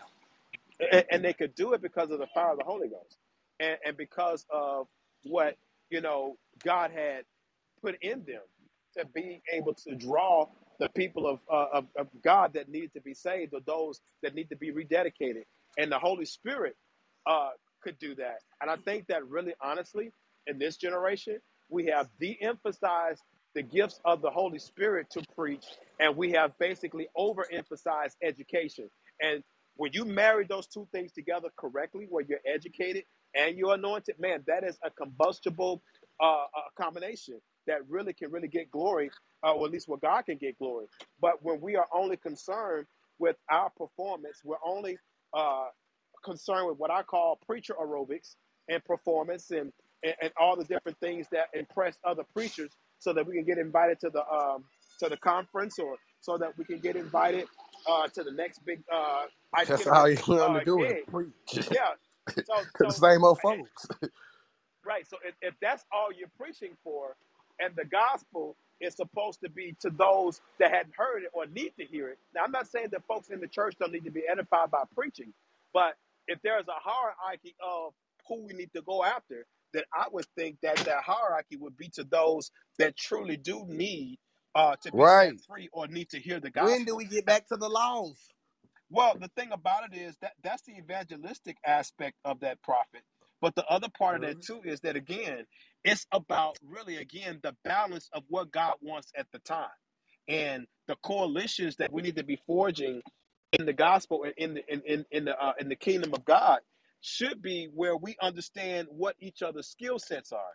I may not be an evangelist, but I know somebody that is, or I may not be prophetic, but I know I ought to have somebody in my Yeah. Rolodex that is. So good, instead of instead of me trying to be all things to all people, let's me, me trying to act like I got all fivefold gifts and I'm I'm the LeBron of the gospel. You know, that, that's the stuff that we got to get out of, and that's pride, that's arrogance, and the enemy definitely gets strongholds in a lot of different churches because we're afraid to outsource and even connect. And sometimes outsourcing is not even outside of your region or city. There's always somebody that God has got in your local area that you probably could partner with to really help, uh, really, uh, you know, get the things, get, get the things of God that the people of God really need that's in your church.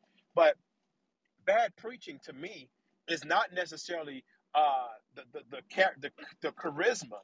Bad preaching is not being led of God first and foremost, and being a poor study. And and and, and let me say this: also trying to copy what you heard that is popular. That's Mm-hmm. worse than Come if on. you only know two or three scriptures. At least I heard Creflo Dollar say Talk this years about ago, that. and it blessed me when he said this. If all you know is two or three scriptures, preach that. Right. You know, Noah only preached. Noah said it was gonna rain for hundred years. He ain't had no Bible. He ain't had no Bible college. He had none. John the Baptist said, "Look, repent. The kingdom of God is at hand." And the fire of God was on him, and the people resonated with that. So I think that again in this generation, we are so arrogant because we got degrees, or yeah. because we got experience, or we got this and the third, or we we we celebrate that God used us a certain way. When Jesus told the seventy when they came back, "Oh, the demons are subject to us," and Jesus like, "And you know, you ought to be glad that your name is in the Lamb's Book of Life." That's more important than being able to cast out devils and have long, drawn out soliloquies where folks say, Didn't our hearts burn? And the truth is, some of y'all gonna burn in hell because you ain't repenting and you've been pimped by God because God will let you preach, draw others, and then say, Hey, guess what? You're lost. Bye bye. I don't know you. I just pimped you. That's what God is gonna do according to Matthew 7 and 21 for a lot of folks. And they don't know that they in trouble. But that's just But do we really say it with that rhetoric though, Patton? Like, do we really say that rhetoric that God be pimping these people out? Like that's that's No, not good I, I, rhetoric to say I, out I loud. said, I said that. This this is Patton saying that. I, I, I I'm saying. I, I, saying that God is going to allow folk that have a preaching gift that don't repent, because as Paul said, I don't want to preach the gospel and myself be a castaway. And, and and some people don't know that because they're under deception. They think because they think because their version of what they understand grace and mercy to be, they think that grace and mercy is an unlimited sin credit card that says I can sin as much as I want to as long as people glean from my gift. And the truth is, when we read James, when we read the when we read the uh, God's word and what He really expects of those of us that are uh, ministers of the gospel, where He says, "Look." Depart from me. I don't know you. It's what he says. Or you deserve your portion with the unbelievers. I don't care what your preaching resume is or your ministerial resume is. If God finds you unfaithful based on his his principles, and the context clues that we read in scripture, I'm not saying that I got the Lamb's book of life. I'm not worthy to say who's making it or who's not making it. But according to the word of God, with fear and trembling, when I stand before God's people, and even before I stand before them in private, I'm trying to make sure that I have an altar before God and nothing is left off the table. If God requires it, I'm trying to give it up because I'm not trying to get filthy lucre or I'm not trying to get uh, gain the world and lose my soul. I'm trying to gain heaven. I want the reward. I don't want the offering. Let me say it again. I don't want the offering. I want the reward. Now I'll take the offering, but if you don't give it, it's fine.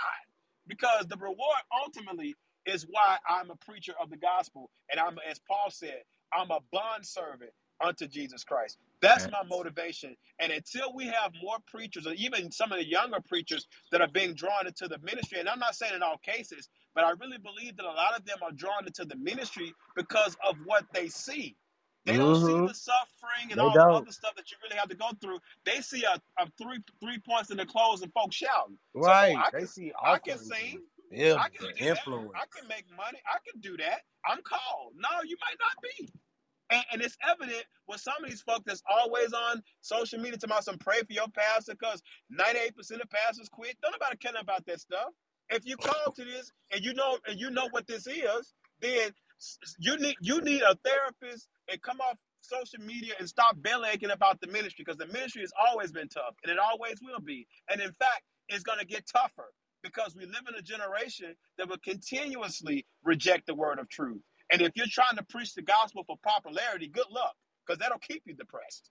You know, but if you preach the gospel because that's what you're called to do, as Paul uh, said, warn to me if I don't do it. You know, some days I want to quit it, but like Jeremiah, man, it's in my bones. I can't help it. When I wake up, I'm preaching. When I speak to people in the grocery store and I strike up a conversation, the word of truth comes out of my mouth. I was born. I'm like Jesus. For this cause was I born. When I begin to accept that in my life, that that's what I was called to be, not necessarily where I was supposed to do it, but it was what I was called to be then all that pressure for me to perform and, and, and to impress other preachers, you know, that that that you know that that, that fell off of me. And, and I'm still working through shedding that snakeskin because it does grow back, by the way. Because the enemy will always try to present himself and say, Well, look, that was a good sermon, Doc.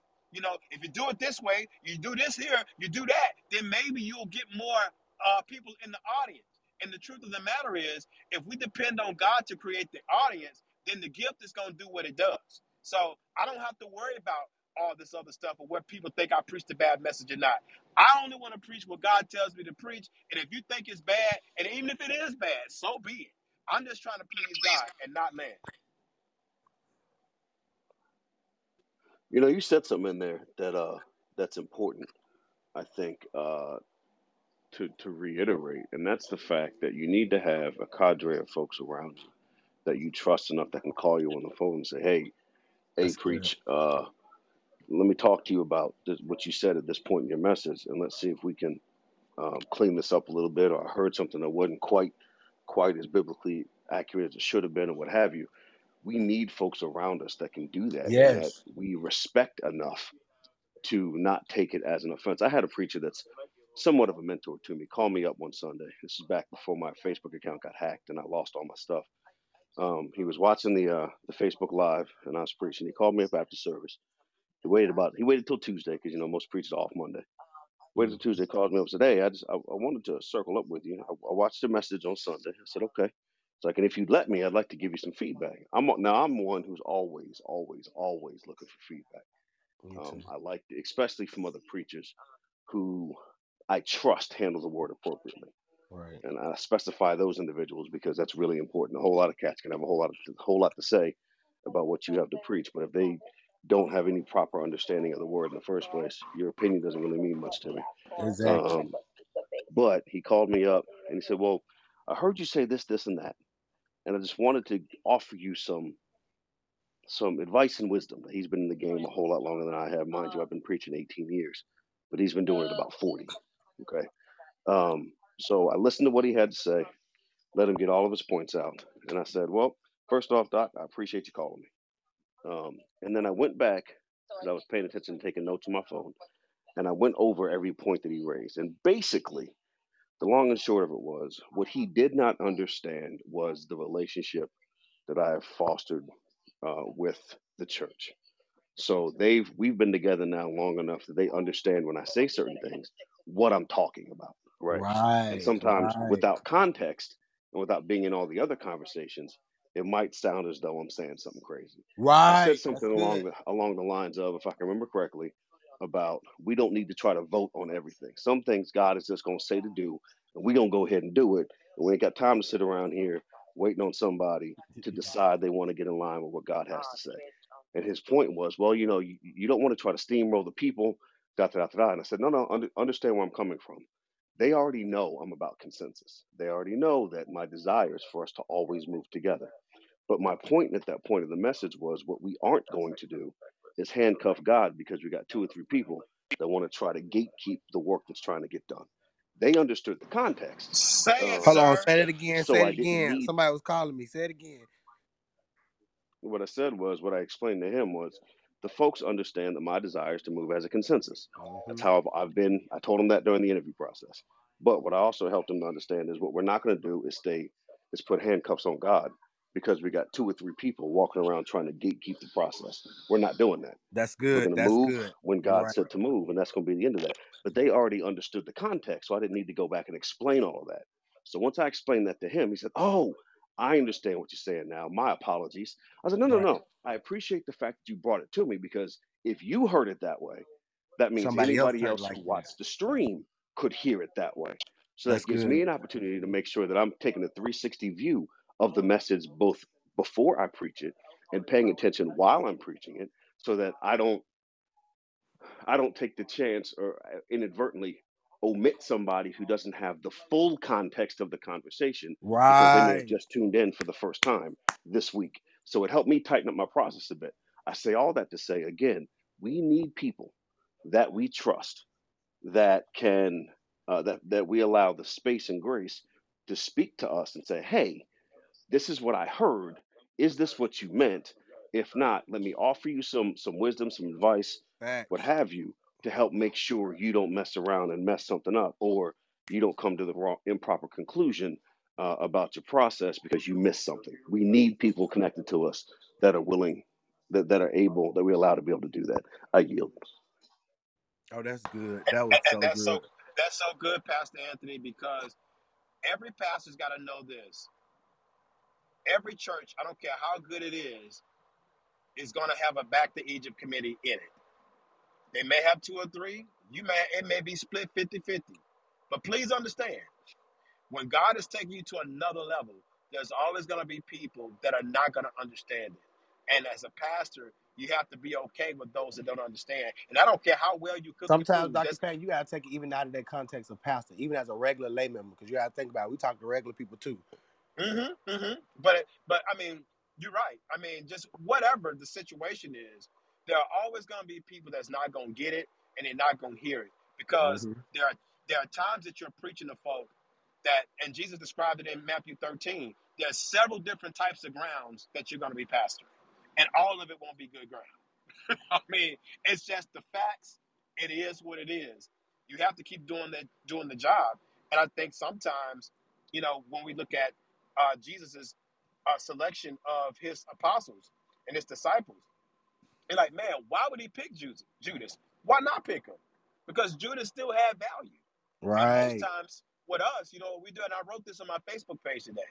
You know, while Judas is a betrayer, doesn't always uh, don't mean he always betrays. Sometimes he's just there to, to spy, and sometimes you got folks that are just spies.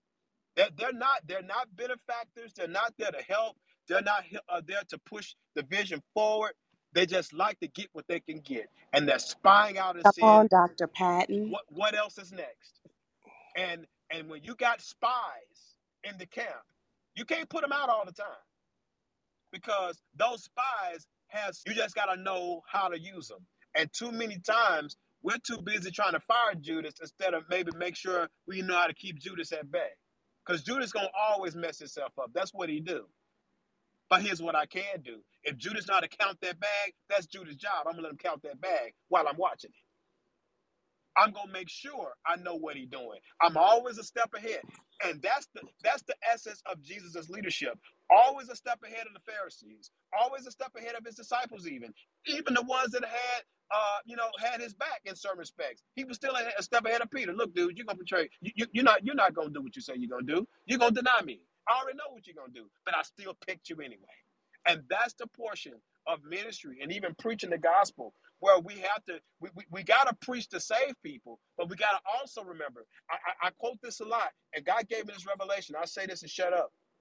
One of the things that god has helped me to understand with people in particular leading people and even preaching to people is that as much as God so loved the world, there's also John 3:18, where people do also choose to not accept them. And he says that when we don't accept them, those folk are condemned. When folk decide to be condemned, I can dry my eyes as much as I want them to be saved. Even God himself wills that people not be not perish, but he knows that folks are gonna do it. And if God has gotten over it, you know I'm gonna get over it. He's already over it. You know, so I mean, I don't have to use scare tactics. I don't have to try to control people. All I need to do is present the gospel the way, the best way I know how, and live with those results. And the old folks, they did some stuff wrong, they did some stuff right. But the stuff, I can tell you this, they did more right than they did wrong because they were pure and unadulterated. They you knew what you stood with them, whether they was in flesh or not, or whether they knew all the facts or not.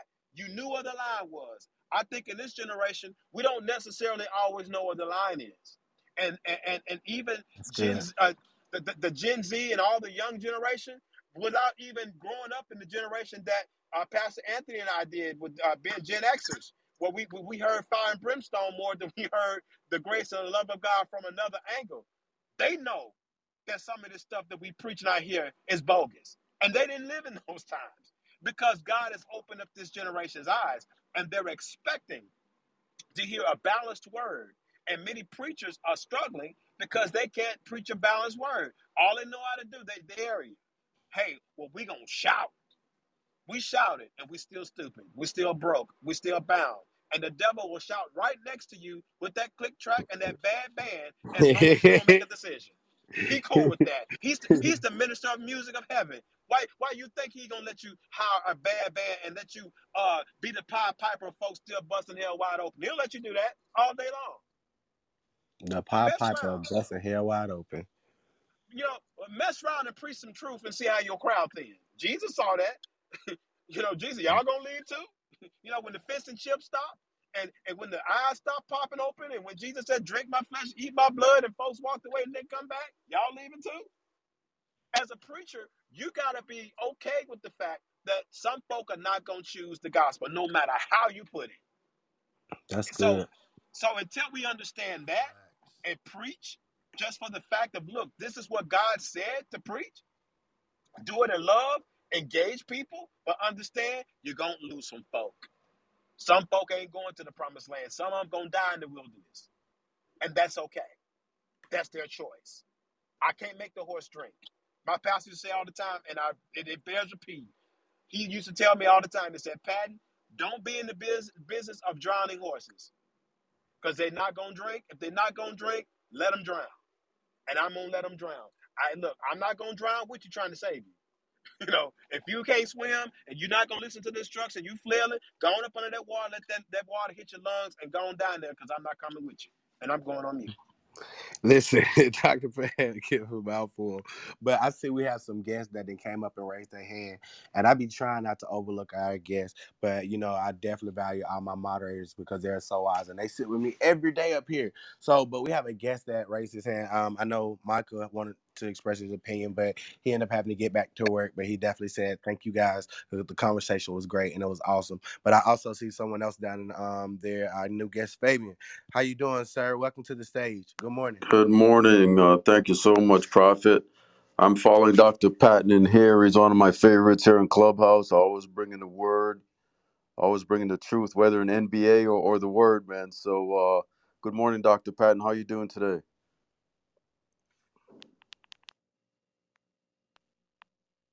Oh well, my brother, good to see you, man. I'm glad that you are in here, and we still got to do our sports room because we need to. Uh, I, I need to find that ninth wonder guy and that other guy that was talking about how well this James Harden trade is working out, and they ain't even in the playoffs. And I ain't and I ain't seen none of them on Clubhouse, by the way. And I'll and I'll Right. tell them and, and tell them I said this that uh tell them I said tell them I said this very pointedly about them. Let them know that the bar is set high for Jon Scheyer because the first year coach at North Carolina, Hubert Davis, got to a championship game. Anything Okay. less is a bust. Let them know I said that.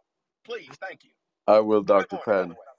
But uh, you know, the the the, the topic, uh, preaching to save, not to scare, it, it really uh it really rings true to my heart. And I think with the declining numbers of our young people in the churches, I, I'd like to just bring this to the room.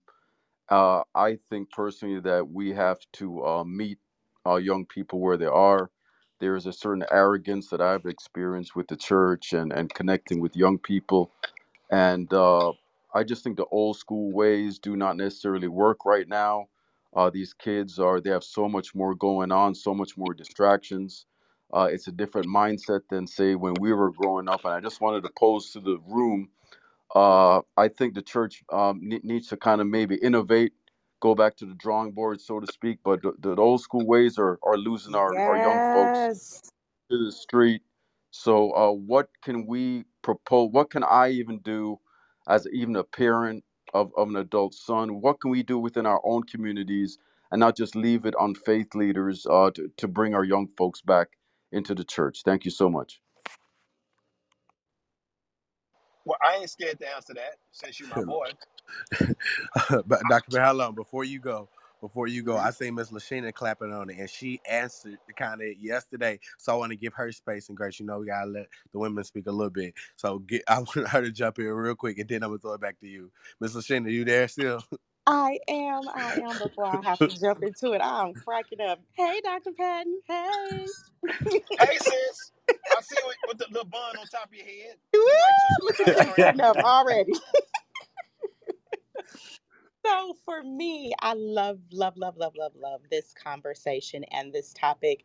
Um, from my standpoint, we definitely have to make sure and be careful that we are not teaching Christianity and God from a perspective of punitively, right? That God is just about fire and brimstone, and you know, if you don't do this, and you're gonna go to hell, and God is just this big ball of rules and conditions, and you got to live this way, and if you don't do this, and then that, um, you kind of definitely want to be careful um, of making sure that we are not just teaching that portion again that's that's part of god right he's all encompassing but also what about the part that how he saved you?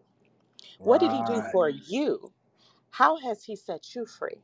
And my approach definitely has always been open and transparent um, and honest and being able to share my journey and my experience and then also allowing my life to shine. I am very meek and humble and quiet to a certain degree um, and i always get people that'll come up to me and say well what is what is it about you like what what is it girl like what and as i just begin to share with them I just truly believe that I lead with my life and that I hmm also allow what God is doing in me to radiate and to be Yes. shown. And so, like we were sharing earlier this week with this conversation as we've been building, the millennials don't know anything about climbing up the rough side of the mountain.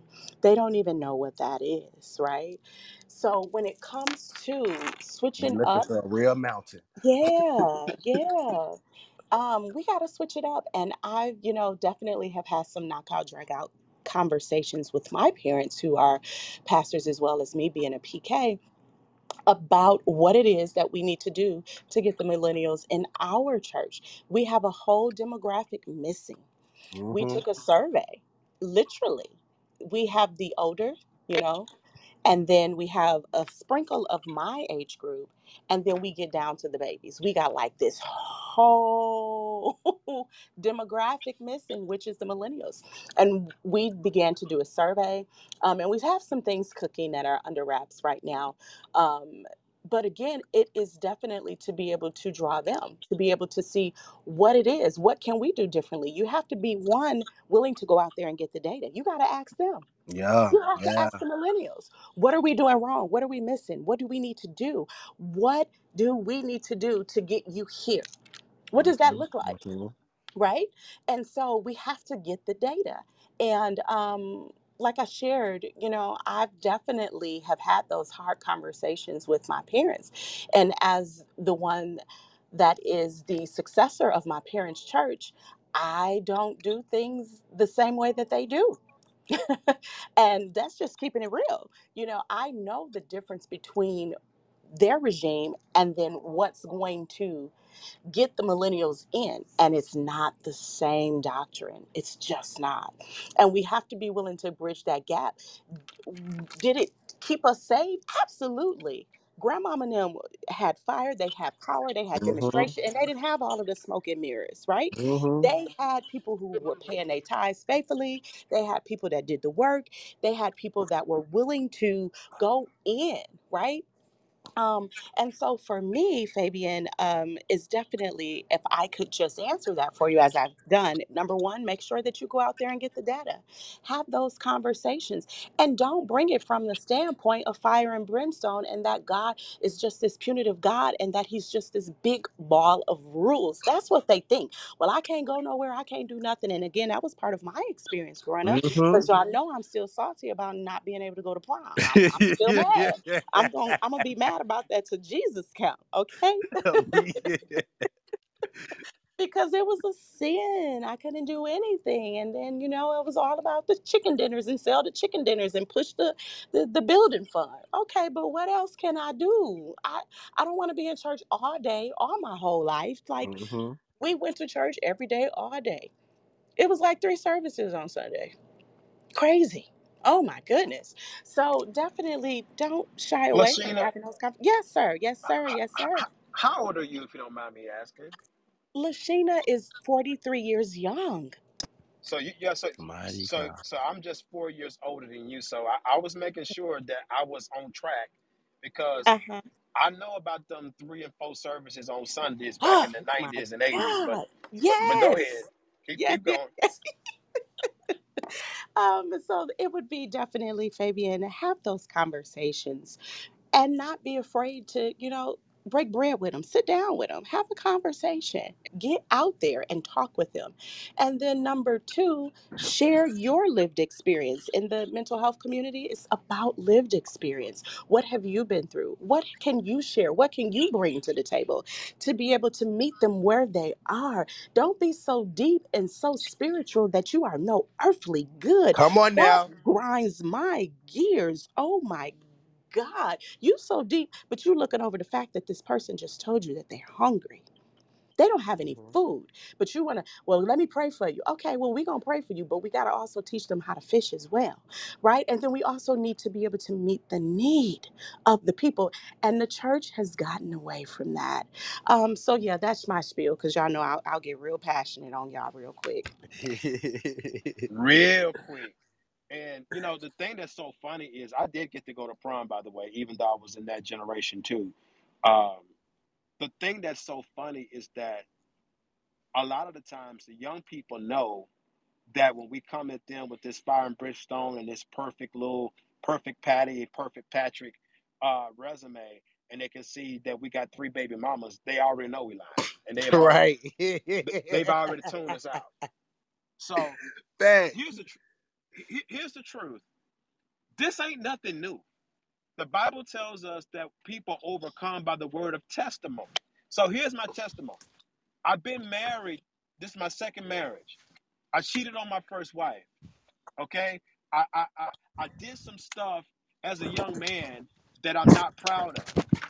I start there, you know, and then you you, you mentioned about your son.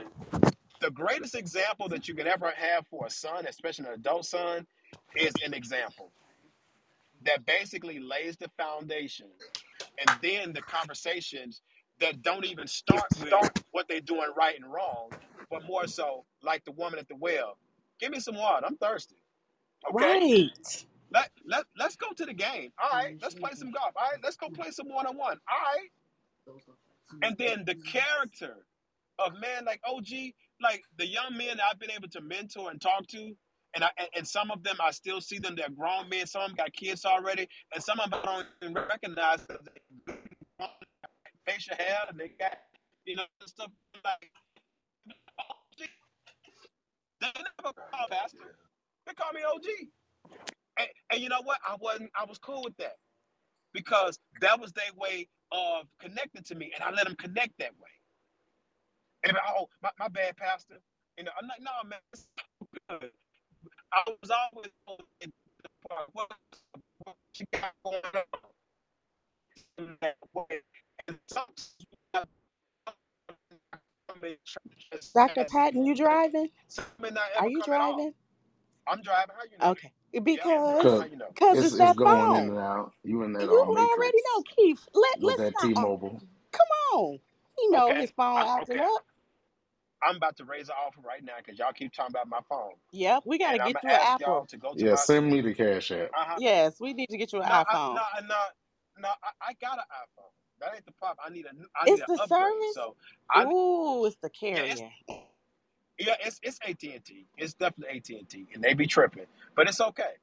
And the devil don't want me to say this. That's why he be doing this to me But I be really on to something good. But what I'm saying is that when we engage young people and we engage them and we check all the boxes and they reject us, it's not always because we don't have a good program. This generation, and as the generations go uh, colder, they will reject us. They're going to do that. So that's what we have to be resolved as to say, look, even now myself as a pastor, I've made sure that I'm building a, a business to make sure I can take care of myself, whether I got 50 folk or a thousand folk. Why? Because church people are fickle with their tithes and offering. That's stuff that we didn't learn 40 years ago because it was like get you a church and the church gonna take care of the pastor. Well, folks don't do that no more. Fact. That don't mean that you don't that, that don't mean that you don't still preach the gospel. Now some folks are leaving the gospel because they don't pay much. You know, they're becoming life coaches and all kind of other stuff because oh this this ain't what it what I thought it was gonna be. Well, that's because you really weren't called in the first place.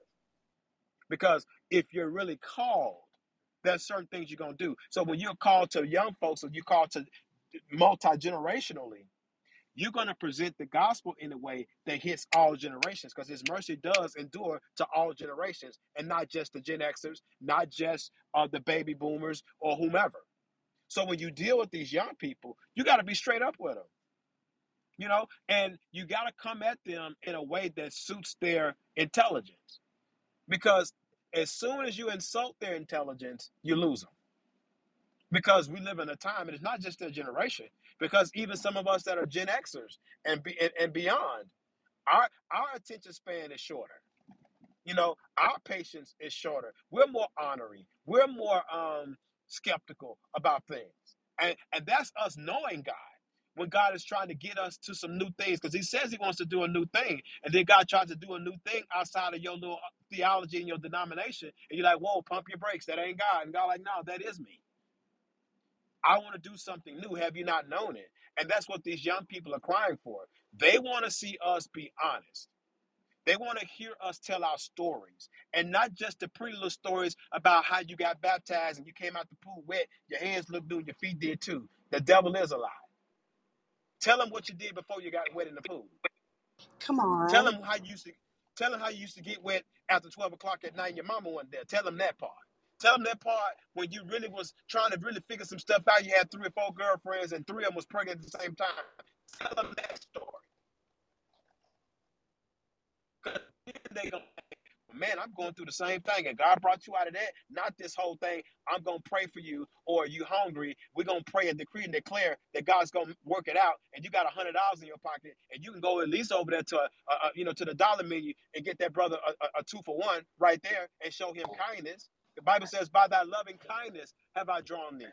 Talk not about fire and brimstone. Even when God comes, when Je- when Jesus comes on the stage, on the scene, He says, "Repent, for the, uh, the the the kingdom of God is at hand." He didn't say nobody was going to hell. Now He did tell us about that, but His first introduction was the kingdom of God is at hand. I'll come that you may have life and more abundantly. Uh, he reads Isaiah 61.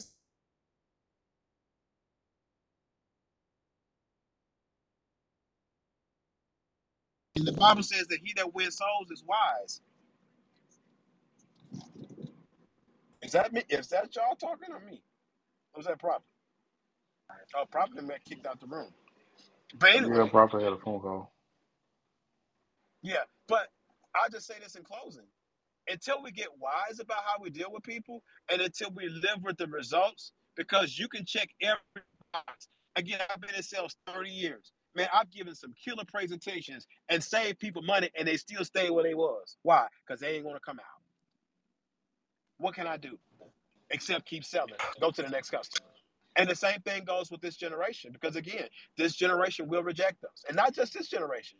Gen Xers are going to reject you. Baby boomers that are still alive, they're going to reject you, especially if people are determined to do what they're going to do. And you got to be okay with that. But at the same time, that don't mean that you don't make the presentation, you don't make the offer. Like, again, like in sales, don't mean you don't make those 50 phone calls you need to make because that 49th call might be yourself. You know, so that's the part that you got to understand. Continue to be an example to your son and to young people. Continue to have great conversations that are not only uplifting but gives even examples of how your life is affected by the code that you live. And if you live in, in, in, in that and that spirit of God that's on you, will then cause folk to ask questions. Or he'll show you how to basically penetrate some of those walls. Because some of these young folks, they got a whole lot of walls up because they've been abandoned, they've been rejected, they've been lied to, they've been abused, they've been through everything else. And in their mind, they feel like God allowed it. I don't want to hear nothing about God. If God, if if if a God in heaven who's got all power will allow that, explain that preacher, explain that Christian. We got to deal with that, and not just some scripture and some little huckabuck prayer with tongues and all that stuff that people don't even understand. Pray for these kids in English, please. you know, please give them something in English that they can really take with them, where you don't seem so sp- spooky and weird and and just crazy because that's what they're looking for. And Lashina, I already, I even heard this when you were talking about being a being the successor of your of your parents' church. The Lord's going to give you grace with those older folk that only understand what your parents did. And as He gives you that grace, and as the torch is passed, because that torch is going to be passed sooner than you think, because it's going to be the lifeblood of the church. because mom and daddy can continue to hold something that is fastly slipping out of their hands and really that torch has already been passed because there's certain folks that's already looking to you and they already honor you in that position you just have to take it and not um not curse it because of some folk that think that you're gonna be like your mom and daddy nah be you because there was a different and even god will show you how to preach through it because you have moses leadership and always a good starting point. But to truly draw You folks in that driving, church, Dr. you to be Patton. 1000% you. You in the matrix. Not no Okay. more. I don't talk and it's tripping. Can y'all, can Yes, y'all hear sir. now? Yeah, you in and out, in and out, doctor. Okay, well, I, I'm, I'm parked now. I'm just in front of my Okay. house, and the red bar is gone. And they go profit on the bottom of the stage in his own room. How, how messed up is that? But anyway, oh, he back on top. I just PTR.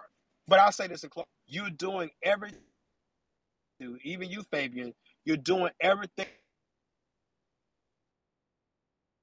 because people reject it or they don't understand it. Welcome to ministry. Welcome to being a parent. Welcome to holding up a torch in a world that is calling right wrong and wrong right. That's where we are. And yes, we can do better with some of us at our presentations and our little self righteousness. But for those of us that understand that that's not where it's at and we're still doing the job, there's not much to tinker with. Sometimes, again, people reject it, and you gotta learn to be okay with that. Trust me, I've become okay with it. I don't always like it, but I'm okay with it because it's on par with what's going on in the world. Amen. I receive it. Thank you, man of God. All right, I'm back, y'all. Thank y'all for always filling in the room. Y'all know around this 10:30 hour, this 10:30 hour, you know, my workload starts to get heavy because I start shifting into working three different jobs, and whew, yeah, it's it be it be real real difficult. People don't know I already run a ministry and a business, and then on top of that, doing this radio show. I thank God for y'all, cause Pastor Patton be on here holding the boy down. Thank you so much, and Miss Lashina on here holding the boy down. Thank you so much. Shout out to our guest, Mr. Fabian, for coming in the room, being on the stage today. Bro, I appreciate you. I looked at your bio and read some things about you and whatnot. I definitely want to connect with you because, I mean, hey, you're doing all the things that I kind of want to do, and we should definitely connect because one of the things that I believe in doing is using my influence to draw young people in a different way. I've been preaching almost 10 years, uh, probably a little bit longer than that, since I was 16. I'm 29 years. Since I was 16, I've been preaching in churches and all the other stuff. It worked for a while, but you know what I'm saying? I decided that I was going to shift the way I even draw people, which is why we're shifting the airways. We're on radio, we're on podcasts, we're trying to do different things that's going to draw young people not only to God and have a relationship with God and know Jesus, but then to bring them back into the church. Because I think a lot of people want the millennials to come back into the church, but without knowing God. And I think we have to introduce them to a loving God. We have to introduce them to the right Jesus. You know what I'm saying? And then they'll begin to come into the church. We just have to do that in different ways and different methods, uh, uh, different ways and different methods. Which is why we wake up each and every morning with the prophet, so we can start our day inspiring people, educating people, motivating people to live their day. You know what I'm saying? With God, live their, start their morning with God. You know what I'm saying? Just have a better day. Period. With that being said, though, y'all know it's that time. It's 1044, 1045, and y'all know around this time we always shift to final remarks and question of the day. So with that being said, go ahead. Ah, hold on. Go ahead, PTR. Go ahead and PTR. See where you guys are on the stage. And we're gonna go for final remarks and question of the day. Hold on, let me go to it. Okay. The question of the day is how often do you call out of work? That's a real question. Like, you know, for, whether it be your job, your real, real job, or your ministry job, or whatever case may be, how often do you call off of work? So I'm to be honest. Me, it depends. I'm not someone who likes to call off often because, you know, most of my jobs are either a part of my business, my direct business, or it's my ministry. I'm real good at not showing up sometimes or not calling like I'm supposed to sometimes or getting on the show like I was supposed to sometimes. Back in the day, I was a li- even a little horrible about that. It was just days where I didn't even want to show up. I had to call out. You know what I'm saying? But now I've gotten better at that because I'm more motivated and because I be trying to, you know, build build something and get this money. Especially if it's a job that's connected to real money and real bands. I ain't never calling off for those because those are bookings and yeah, I can't call off of a booking because then that's like messing up a contract. So yeah, I rarely call off work for that. But if it's entrepreneurial stuff, uh, yeah, pray for me because I'm quick to call off. I'm real quick to call off. But no, PTR, see you guys are on the stage, full to refresh, see you guys are on the stage, and we're gonna go in that order with final remarks and question of the day. How often do you call off? Because it's Thursday, and I swear for God, I almost wanted to call off today on this radio show. But God. Miss Lashina, I'm throwing it over to you. Do do do do. Amazing conversation as always. Always taking away nuggets from this room. As for me, how often do I call in? In all honesty, I am the one that's showing up sick and all. You're going to have to tell me to go home. I always end up losing my PTO. I always end up losing the vacation time, but I'm going to be better about that um, this Hold year. on, you you you losing uh I paid time lose off? it. What is wrong with hmm you? Because that's just who I am. I'm going to be here. I'm committed to the cause. I'm here. I'm coming praise sick. God. Yeah, yeah, I'm I'm diligent. Um, if I'm for you, I'm for you. If I'm rocking with you, I'm here. And um, that's why it's important to make sure that you are in the field that you actually love because you won't have those issues, right? Um, if you don't like your job, if you don't like your career, you don't like what you're doing, yeah, you going to be real fickle. or you just haven't um, developed that mentality yet. Um, but that's just me. So, yeah, I always end up with all of this wonderful PTO time that I lose, but I'm gonna stop doing that. I just cash me out. You know, either I lose it or cash me out, and I always take the cash. Um, just cash me out. Um, but I am going to start vacationing this year. Darn it, darn it. Yes, I am an empty nester finally. So I, I got time to enjoy me now um, instead of being so much of a full time mommy. So, yeah, definitely I don't call in. That is me. I'm here. Even when those days when I'm at Bedside Baptist, I'm still working. yep, working from home. I'll do that, but I'm still working. Shameless plug. I got a uh, a hoodie on the website and it's a shirt and it's a tank top. I know. It's on the website, amarisfan.com backslash shop. It's called Always on the Clock. You need to I, get that hoodie. Because for man, people like I you, gotta get I'm it. talking about always on the Yep. clock, always working. Listen, that's one of the most like I don't, I don't know. I think I sold the most of that hoodie and that shirt out of all of them. I think because what I tell you, people always working. That's for the entrepreneurs. Like if you one of those people who like working, who are hustler, you're a professional. Go to amarisfan.com and get that that hoodie, that shirt, that tank top. You know it's summer, so we got to wear tank tops. We ain't wearing hoodies no more. We wearing tank tops. Even if you want to get a tank a hoodie on and cut it up, that's your business. Like Miss Tab said, that's your business. business. that's your business. but thank you so much, Miss Lashina, for always coming in and always showing up. Sick, shit, rain. Uh, what what's uh the weather people? I mean the what is it called the mailman say? He say rain, sleet, That's snow. right. Sick, Yep. the death and hell. She showing I'm up. showing up. I'm here. I love it. I appreciate you so much. Thank you, thank you, thank you. And Miss Lucinda, we I'm gonna have to pray for you in driving. Like you got to be able to listen to us while But you I driving. Like that's the though. I point. can't do it. That's that's the part of a radio show. Can't do it. I'll be back. I just let you know I'll be back. I put my one little church finger up. I'll be back. but thank you so much. I appreciate it. Pastor Keith, Pastor elect Keith, I'm throwing it over to you, sir. Do-do-do-do. I'm sorry. Um, so I did enjoy the conversation. As far as how, uh, I guess how often I call off work. Well, the spirit of call off rests on me heavy. Heavy on the call off. It just it rests on me heavy. It wears on my heart every day. However, um, I'm motivated about this money, so I strive not to call off. Um, my coworkers and bosses know me. If I don't come to work, it is a reason, and it's a valid reason. Um, so they know that I'm gonna come to work. Um, I might come upset, but I'm gonna come. Um, so as of right now, I don't really call off like that. But like Miss Lashina said, you know, if it's something you like to do, and you know, I was sitting at these desks in front of these computers, and I realized I'm like, you know what? It's but I thank God for the jobs, but this ain't it. So I applied for school yesterday. Um, I'm going back to school. Um, I'm going to finish what I started because when I initially got out of high school, I went to the Art Institute. Well, no, I went to technical college. Then I went to the Art Institute of Atlanta um, for audio production. But you know, life happened. Had to come back home. Couldn't finish it. So um, I just applied uh, for online classes or whatnot um, to finish my audio production um, degree or what have you because um I just really got to do something different. I don't plan on working someplace that I'm just tolerating for the rest of my life. That that just ain't it. Um, so nevertheless, thank God for what He's doing now, but definitely trying to be better in don't got future. to. All you gotta do is step up into that pastoral role God calling you to. Before I'm trapped, I I still need to do something else. That before you So trapped.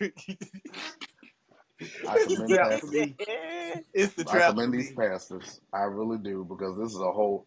I tell a pastoral is not easy. You know, those you really have to love it, and I'm still asking God to help me fall in love with the assignment or whatever the case is. Because I'm be very honest with you, I don't want to do it, and um, yeah, I just don't want to.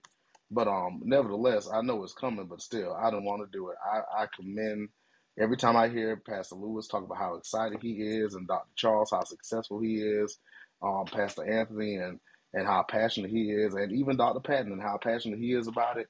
I'm like, Lord, give me that, because I uh, I just don't. Mm-mm.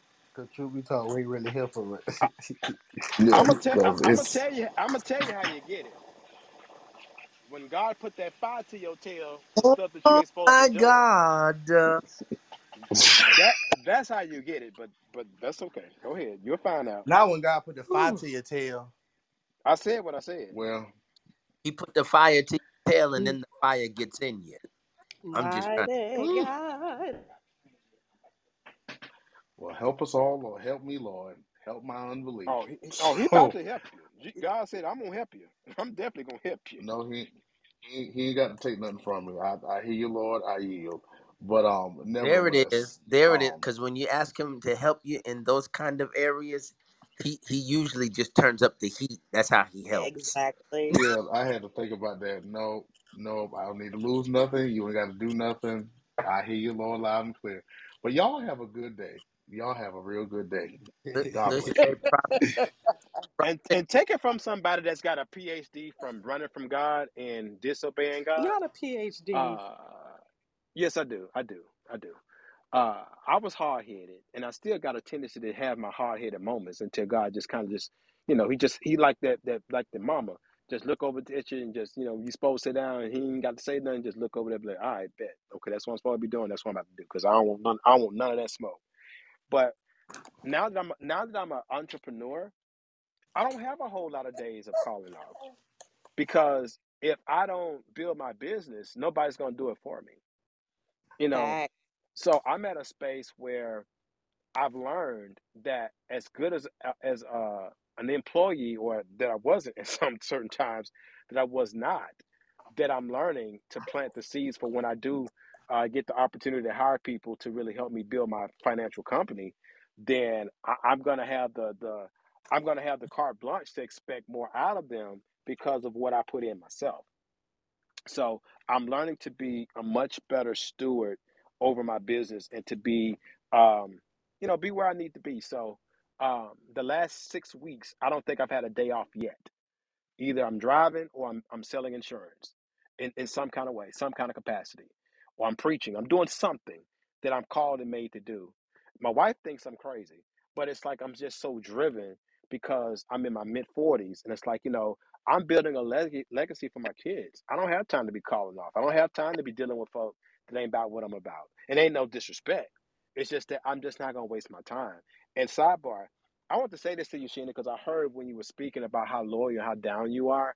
God is going to send you a husband real quick, real quick, and mighty God, he gonna live in Atlanta.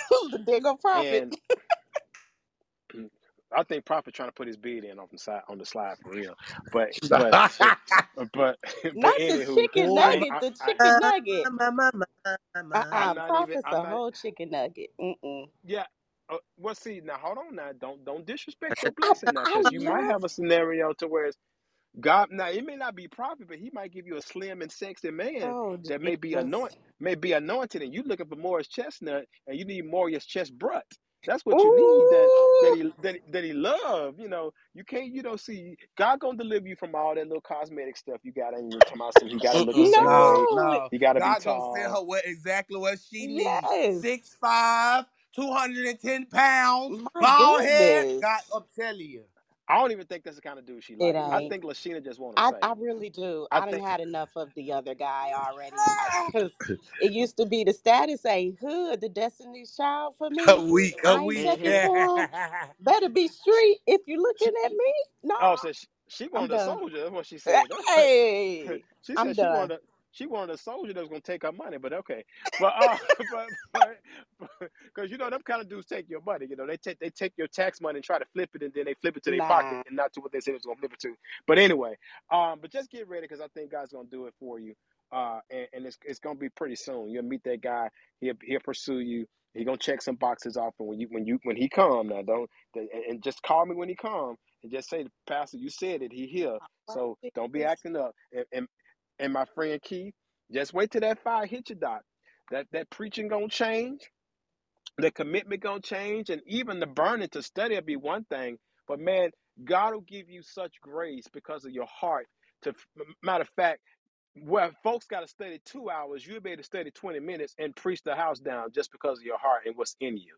So, man, just get ready for what God is about to do because uh, that reluctance is always the first sign of truly being called to the work. All the folk that uh, want to jump into it, they scare me. in fact, you know, if they ain't got a struggle, I don't want to talk to you. Because you scare me and i'm scared for those people. If you if you're not scared if you're not unsure if you're not trying to figure some things out. So man you're really in a good space. And even the school thing uh really pray through that. And not saying that you shouldn't do it but understand that sometimes the stuff that we're gifted to do and we're graced to do is not what we're called to so make sure that that is god and that's heaven that's basically pushing you to that area and not just keep trying to figure out something that he feels comfortable with versus what God wills. Because, and Fabian knows this about me, and he's heard me in other sports rooms. I really thought that my calling and my destiny was to be Stephen A. Smith or some talking head on television or radio. And one day I was lamenting some of my dreams in that world that had not come to pass. And I was like, God, why? I mean, I'm, I mean, look, can't nobody mess with me in a sports debate. Why am I, why am I a preacher? Why am I not where I where I wanted to be. And then God said this to me very matter of factly. He said, Look, if I wanted you to be Stephen A. Smith, that's where you would be. But you're not there because I don't want you there. You're called to preach. And I had to shut up. so once I began to understand that God gets what he wants, and even with the thing, the connection with Fabian, I think that that's that's that's from heaven in certain respects because I don't think that my my sports uh my, my, my sports dreams are, are completely dead yet because of this this new media space that we're in. But at the same time, what I'm sharing with you is to, for you to understand that God gets the glory out of where we're supposed to be when we're in His will. And sometimes His will is not the thing that we would have imagined. But when we can figure out and understand what God's will is, that's where you prosper. And when I tell you, man, these last four years for me, God has redeemed some time for me because of just being in His will man it, it, it's really hard to really put it into words without crying or without really want to shout but i'm telling you man god will bless you when you decide that you will take his will over what you want and some folks don't get that because because they think that it's about the desires of their heart and the bible says that your heart is desperately wicked who can know it you don't ever trust your heart about what you want but you trust the will of god and if you'll go with the will of god that church will grow then he'll allow school to happen. You can do the graphics. You can still make money. You can still uh, sing. You can still do a lot of stuff. But start with his will. And if you start with his will and stop poo pooing and stop fighting it, I'm telling you, you'll have more grace to pastor them crazy nutty folk that we got to pastor. Because here's the truth, they crazy. And you know that they crazy. And sometimes you look at them and say, God, these your folk. You know, you be like Moses, God, these your folks. Now you said they was my folks that I brought up out of Egypt, but these your folks is down here tripping. They ain't mine, they yours. And sometimes you will go through that as a pastor. But at the end of the day, the will of God should always win out, my friend. So be encouraged, go with God, and I'm cheering for you, man, because I know God has got you, and I know you know that too. But I just want to share that, and I'm gone. I'm out. Okay, okay, okay. I get you. I get you. And we hit Dr. Patton too. I know you want to talk too. You your turn was next. You gotta wait to the end, just like me. Anyway, yeah. what's crazy is Keith when we was on the show earlier, like maybe like 30 minutes ago, I had got a call and the person who I got a call from told me that they was getting ready to send me some some information to get my schooling paid for as well. Because like I said, even with just telling Miss Lashina earlier in the show, yeah, I'm trying to get licensed because God has already given me the blueprint and it started with what Pastor Pat said, his will. I never knew that I would probably be like, you know, close to doing counseling and helping people and all this other stuff. Everything that people just not starting to do like two years ago, you know what I'm saying, with coaching and all this other stuff, I've been doing for years. But I never, you know what I'm saying, got certified in all this other stuff. Now I think it's that time because God is about to use us in a whole different way. God is about to bless us to be trailblazers, and He's going to give us the torch that we can run. Some people do it, start, and they don't last. I know even people with prophetic ministry that started it, tried to duplicate, it didn't even last. But now God is elevating us and shifting us,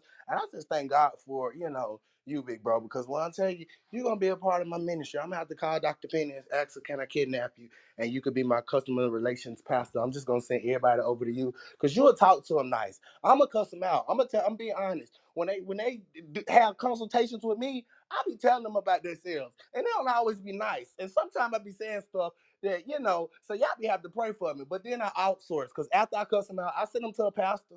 I really do. But I'm just look like you're ready to pastor. But anyway, I'm gonna throw it over to Pastor Lewis.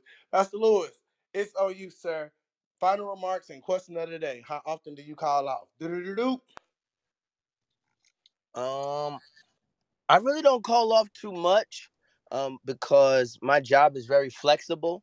So, um, you know, I have a I have a great facility manager, and um, you know, because when when when oh god i'm gonna say some stuff right quick but when you're when you're a valuable asset um, and a team player Uh huh. you'll find out that favor will will follow you um, and it will give you access to um, privileges that aren't normally given right like take for Uh-huh. Um, like, take for instance, my wife is away at a conference. I work about 25 minutes, maybe 30 minutes away from home. And um, rather than having to say, well, let me use my PTO or let me use my sick time because of the value that I add to my workspace, I just told my facilities manager, I said, "Hey, listen, my wife is away. I gotta drop the babies off. I'm supposed to be in now. My my my time for my job is from 8:30 to 5. I went to my facility manager and I said, "Hey, listen, um, this is the situation. My wife leaves Tuesday, so that means I'm on I'm on for real daddy duty. Um, you know, I don't babysit because they my babies. Hello, somebody, but I'm on Say it again. I'm Come on." on now. All right. daddy duty. Um, you know, I said I'm on I'm on serious daddy duty uh Wednesday through Friday. And I said I won't be able to get in here till about 945. And watch this, and I gotta leave at three at three o'clock because it's gonna take me about 45 minutes to get home and I gotta pick up the baby from school. Guess what her words were? Okay. Th- that's it. I, she didn't say, okay, well, email me so you can take PTO. No, no, I didn't have to use vacation. I didn't have to use PTO. I didn't have to use sick time. But so and so for those reasons, I don't call off because she knows that um she can count on me. Um, you know, like, and it's the simple things, right? Like, um, there's only there's me and there's one other gentleman that that um works in the front of um the building, and then we have a couple of chefs in the back. But you know, so it's the little things like when we all leave, she has to close the gate. Everybody takes off but I stay behind to make sure that she gets out and she closes the gate so that she's not here by herself. You know, it's those little things. So when they see those things, um, you know, and they come to value those things, then you know they'll put a different kind of value on. All right, so so y'all take that with you wherever you go. Come Uh, on now, Pastor Lewis. huh? Breach, man. So you know, take that with you wh- wherever you you know wherever you go. So I, don't- I really don't have to call off too much. Um, the only time I really call off is if I'm really like going on vacation, like you know. And and then let me tell y'all this. Um, let me tell y'all this. And then when we did go on vacation, because I had been working, you know, way past like five o'clock, um, my my facilities manager would say, "Hey, listen, I need to get such and such done." She would call me at home at like six, you know, six thirty, seven o'clock, and be like, "Hey, Dudley, like, listen, I really need to get this done." Um, blah blah blah blah blah. I did it. You know, no no no. Um, I, I wasn't looking for anything in return, right? I wasn't looking for anything in return. However, I got it when I went on a two week vacation and she said, Listen, you've been working real, real hard. So just go ahead and sign in for the first week as if you were at work and then just take one week off of, of pay. Ooh, Mighty God. All right. So so I was literally making money while I was on vacation. Y'all ain't come saying nothing to the on. Holy Ghost here. Mighty God. So, you know, so I really don't have to call off um too too too too much. Um so yeah, But um, for my final comment, I'm I'm gonna go with uh, Dr. Patton, um, and I'm gonna just say um, I don't know if y'all y'all know this, but um, one one there was there was somebody that said the safest place in the whole wide world Come on now. in the will of God. Though trials be great and the Come on. way seems hard. It's in the will of God. It may be on the battlefront or in the prison walls. But wherever, wherever, wherever it may be, if God says go, go, go. All right. Love y'all. You ain't gonna do the last part. Ladies and ladies You and gonna you gentlemen, ain't gonna give do it the up. go. Prophet. Prophet. You ain't gonna do that. Come on, prophet. Go. I'm gonna leave that to the real singers. Yes, but um, ladies and gentlemen, we want to give it up for Bishop Marvin Slap. Ladies and gentlemen, just sing that song. There you go. Go ahead and do that. A week. Wait, what did what did, what did Patton say? He a mess. He called you uh Bishop.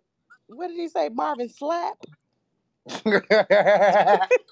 That's why I love Patton. No, you can no, bro. For real though, you can sing though. For real, you can sing. I'm gonna I'm gonna give you that. You can sing. We need to start a group. Well, well, let's start one. okay, okay. I'm gonna be the director. Nah, no, I just want to produce. I'm just gonna now produce you gonna the you footage. you gonna be in the group too. You are gonna be the first. You are gonna be the first uh, dude in a quartet with dreads.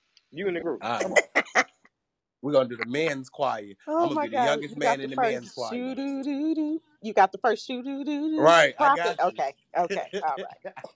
We we gonna do Listen, we we gonna go- do what Steve Harvey said in uh in uh, Kings of Comedy. We gonna sing with one mic and then say shoo doo. Right. All right. Shoot, do, do. All right, we performing at the Bahamas. I'm telling you, wake up with the prophet. We performing at the Bahamas. All right. Tickets are let's do a whole $1.50. All right. Pastor Charles, it's on you. Do do do do. Well, good day, good um, services here today. I'm glad that I was able to be a part of it. God is yet faithful. Yep, it's a great day. And do I call out? Well, when you are the uh, well, I'm the under shepherd of the of the boss, and uh, uh, you never really call out, but the yoke that he gives is easy and the burden is light. So um, I'm I, I'm I'm working, but I'm not really working. It don't feel like work because it feels so good to be able to have the entrepreneurial thing going, but also being able to pastor, and I'm doing it full time. Uh, I was uh, I was getting ready to get an attitude with Pastor Anthony again. Some of some that's why we need to be bivocational. Well, what do you what do you do with a person that's like you are bivocational, but you ain't working. It don't feel like you're working. So I don't know. I, I'm and what trying if to you to bivocational, but your ministry demand is so high? I'm gonna ask him about that But see, that's the demand is high. Yeah, see, I don't, you know, I'm I'm still not quite getting all of that because I'm, I mean, I love what I do, and it doesn't feel like work. So, um, so barely, but in terms of calling off, I have to call off. I would not really call off. I just have to take my vacation as uh, uh Pastor Lashina does. My wife makes me do it. And she's like, okay, we going away. She already done put it, eh, put everything in order and everything, and I'm so glad that she does it because I would continue to work and just work and work and work. But there's an old song. I'm not gonna really. I don't need to sing it necessarily, but it was one of those old uh, foot stomping songs that I got a job, you got a job, all of God's All children of God's surely, surely Come- got a job. Come we on. got a job to do, and we can't get to heaven till we get through carrying my cross for my Lord. And my boss is Jesus. All of heaven and earth came find me, and it goes through all that. But anyway, it's a, it's a nice it's a nice little song. I got the old sheet music for it. And so because my boss is Jesus, whenever he calls for something to be done, I'm, I like to make sure I hear him and do what he says, and he gives us gives me good benefits, so I'm good. Um, but I love the fact that I can set my schedule sort of, but then again, you know, it's not really set because whenever whenever he calls you, you better go and run after it. So anyway, have a wonderful day, everybody, and not try to bore you. And but I'm appreciative of the word and the music that I heard from Pastor Lewis. I yeah, I was listening to all his runs and things like that. It was just it was absolutely wonderful. It was just wonderful to hear him go all the way up and uh, and all that kind of stuff. You know that that that, that lets you know you, you got some skills. So praise the Lord. Y'all have a good day. But I finished the song. I'm the one that made. Oh, really, Pastor Pastor Charles? Slick Dog Prophet, that's the best run I ever heard you do without being hearing something first. It, it is true. It is true. It, it, it, was- it was in key. It was in key. I was very, very appreciative. Thank the Lord. My ear, my little ears was one felt wonderful when when you got to it. I felt the anointing coming behind Pastor Lewis. I'm telling you, that's my brother, so I had I had to I, I heard it in the spirit, so I had to you know. He kind of sound. He kind of reminded me of um, uh, Mar- what's his name? Uh, Marcus Cole a little bit with the little rasp in the in the range. I like that. Oh yeah, I know Wow. who you talking about. That's great company. Wow. Yeah, Thank light you. skinned dude. I appreciate No, that. Marcus Cole's dark skin from Detroit. Oh, I'm gonna have to go look him up Oh. Mark, look up uh look up a song he did on uh this was when he was signed to uh CeCe Winans label. He did a song called uh Bless My Soul on uh he did it live on uh TBN and it's I mean the brother's got a great voice. It's like it's a shame that he never really made it made it. You know, he he made it a little bit when he sang with Commissioned for that little, little time, but he is just really a great singer, a great worshiper, great songwriter. He's just you know some guys just don't really pop like they're supposed to, you know. But that brother's got a, he's got, I mean, he is very, very anointed to sing, and I, I wonder what, what he's up to. I don't, I don't see him much out here in these uh, social media streets. So we praying for Marcus Cole. All right, I'm finna throw it over to our guest, last but not least, uh, Mr. Fabian. Would you like to give final remarks, sir, and answer our question of the day? How often do you call off work? Yeah, I don't really call it often. Uh, when I had young kids, I had to, you know, you know how that goes with a family, man. You got to jump out every now and then, unexpected. But I just want to tell everybody I really appreciate this room, and uh, I feel comfortable here. You know, it's not like uh, anybody's preaching from a bully pulpit. Uh, you know, I, I wanted to connect with with, with folks that um, that that preach love, man, and kindness and uh, transparency and uh, the ability to reach people in kinder ways, gentler ways. So uh, thank you so much. I did join the club, man. I'll be a regular uh, listener, contributor here, man. And uh, God bless all everybody in this room. Thank you. Thank you so much, bro. Thank you so much. I appreciate it. Okay, it's time for us to come in. Come on. It's time for us. You ready? All right, let's go. Well, guys, thank you so much for waking up with the prophet. The time now is 11:15, and this has been a fantastic and wonderful show. Shameless plug. Go to amariusfan.com and become a partner, buy some product, you know, help us with the ministry. I know I have a lot going on, and I'm always trying to build more because I believe that God has called me to a great impact and a great influence, especially reaching millennials, bridging the gap between older and the younger. I thank God for that anointing for me to be able to sit on stages with people who are older than me and who can give me wisdom, correct me, all that other good stuff. A lot of my um, you know, peers can't do that because they feel some type of way. It's hard. They may not have that grace, but I thank God that I'm able to, you know, be someone that can stand here and bridge the gap because a lot of the information and stuff that you guys say is needed, it's relevant. We need to hear, understand it, and learn more about it.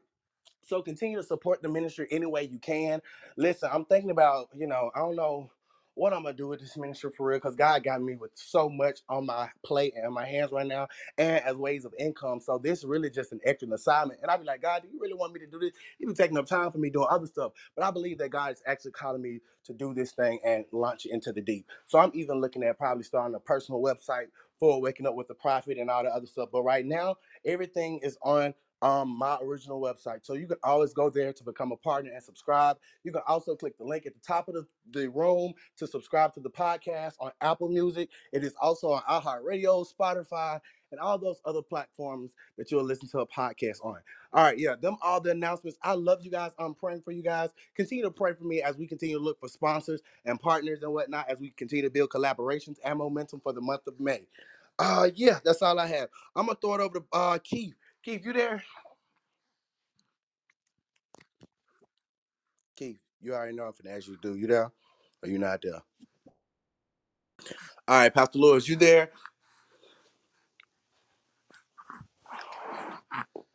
Oh, also, don't nobody want to pray us out. Okay. Well, bet. I'm gonna go ahead and pray us out, and then we finna go. Father God, we thank you for this room. We thank you for this moment. We thank you for this day. God, we thank you for everything that you released in this room, everything that you said in this room. God, we ask that nothing that was released in this room fall on deaf ears, but it'll be applied to our life. So God, to edify us, to make us better, to build us. God, I ask that you'll continue to protect every person that came in this room, every listener, every moderator, God, every podcast listener. Continue to protect them, cover their day, allow them to have a peaceful, prosperous, and productive day. In the name of Jesus, amen. All right, y'all. I love y'all. I'm praying for y'all. Say bye. Say bye, thank.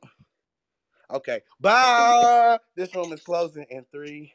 See, she want to do all that Right. other that fussing Yeah, got then, but now she don't want to say bye. hmm Okay. Uh-huh. Now she don't want to say bye. There it is. You gonna say bye? You gonna Bye say bye? bye. Okay, whatever. Bye, y'all. I'll see y'all tomorrow. This room is ending Bye. in three, two, one.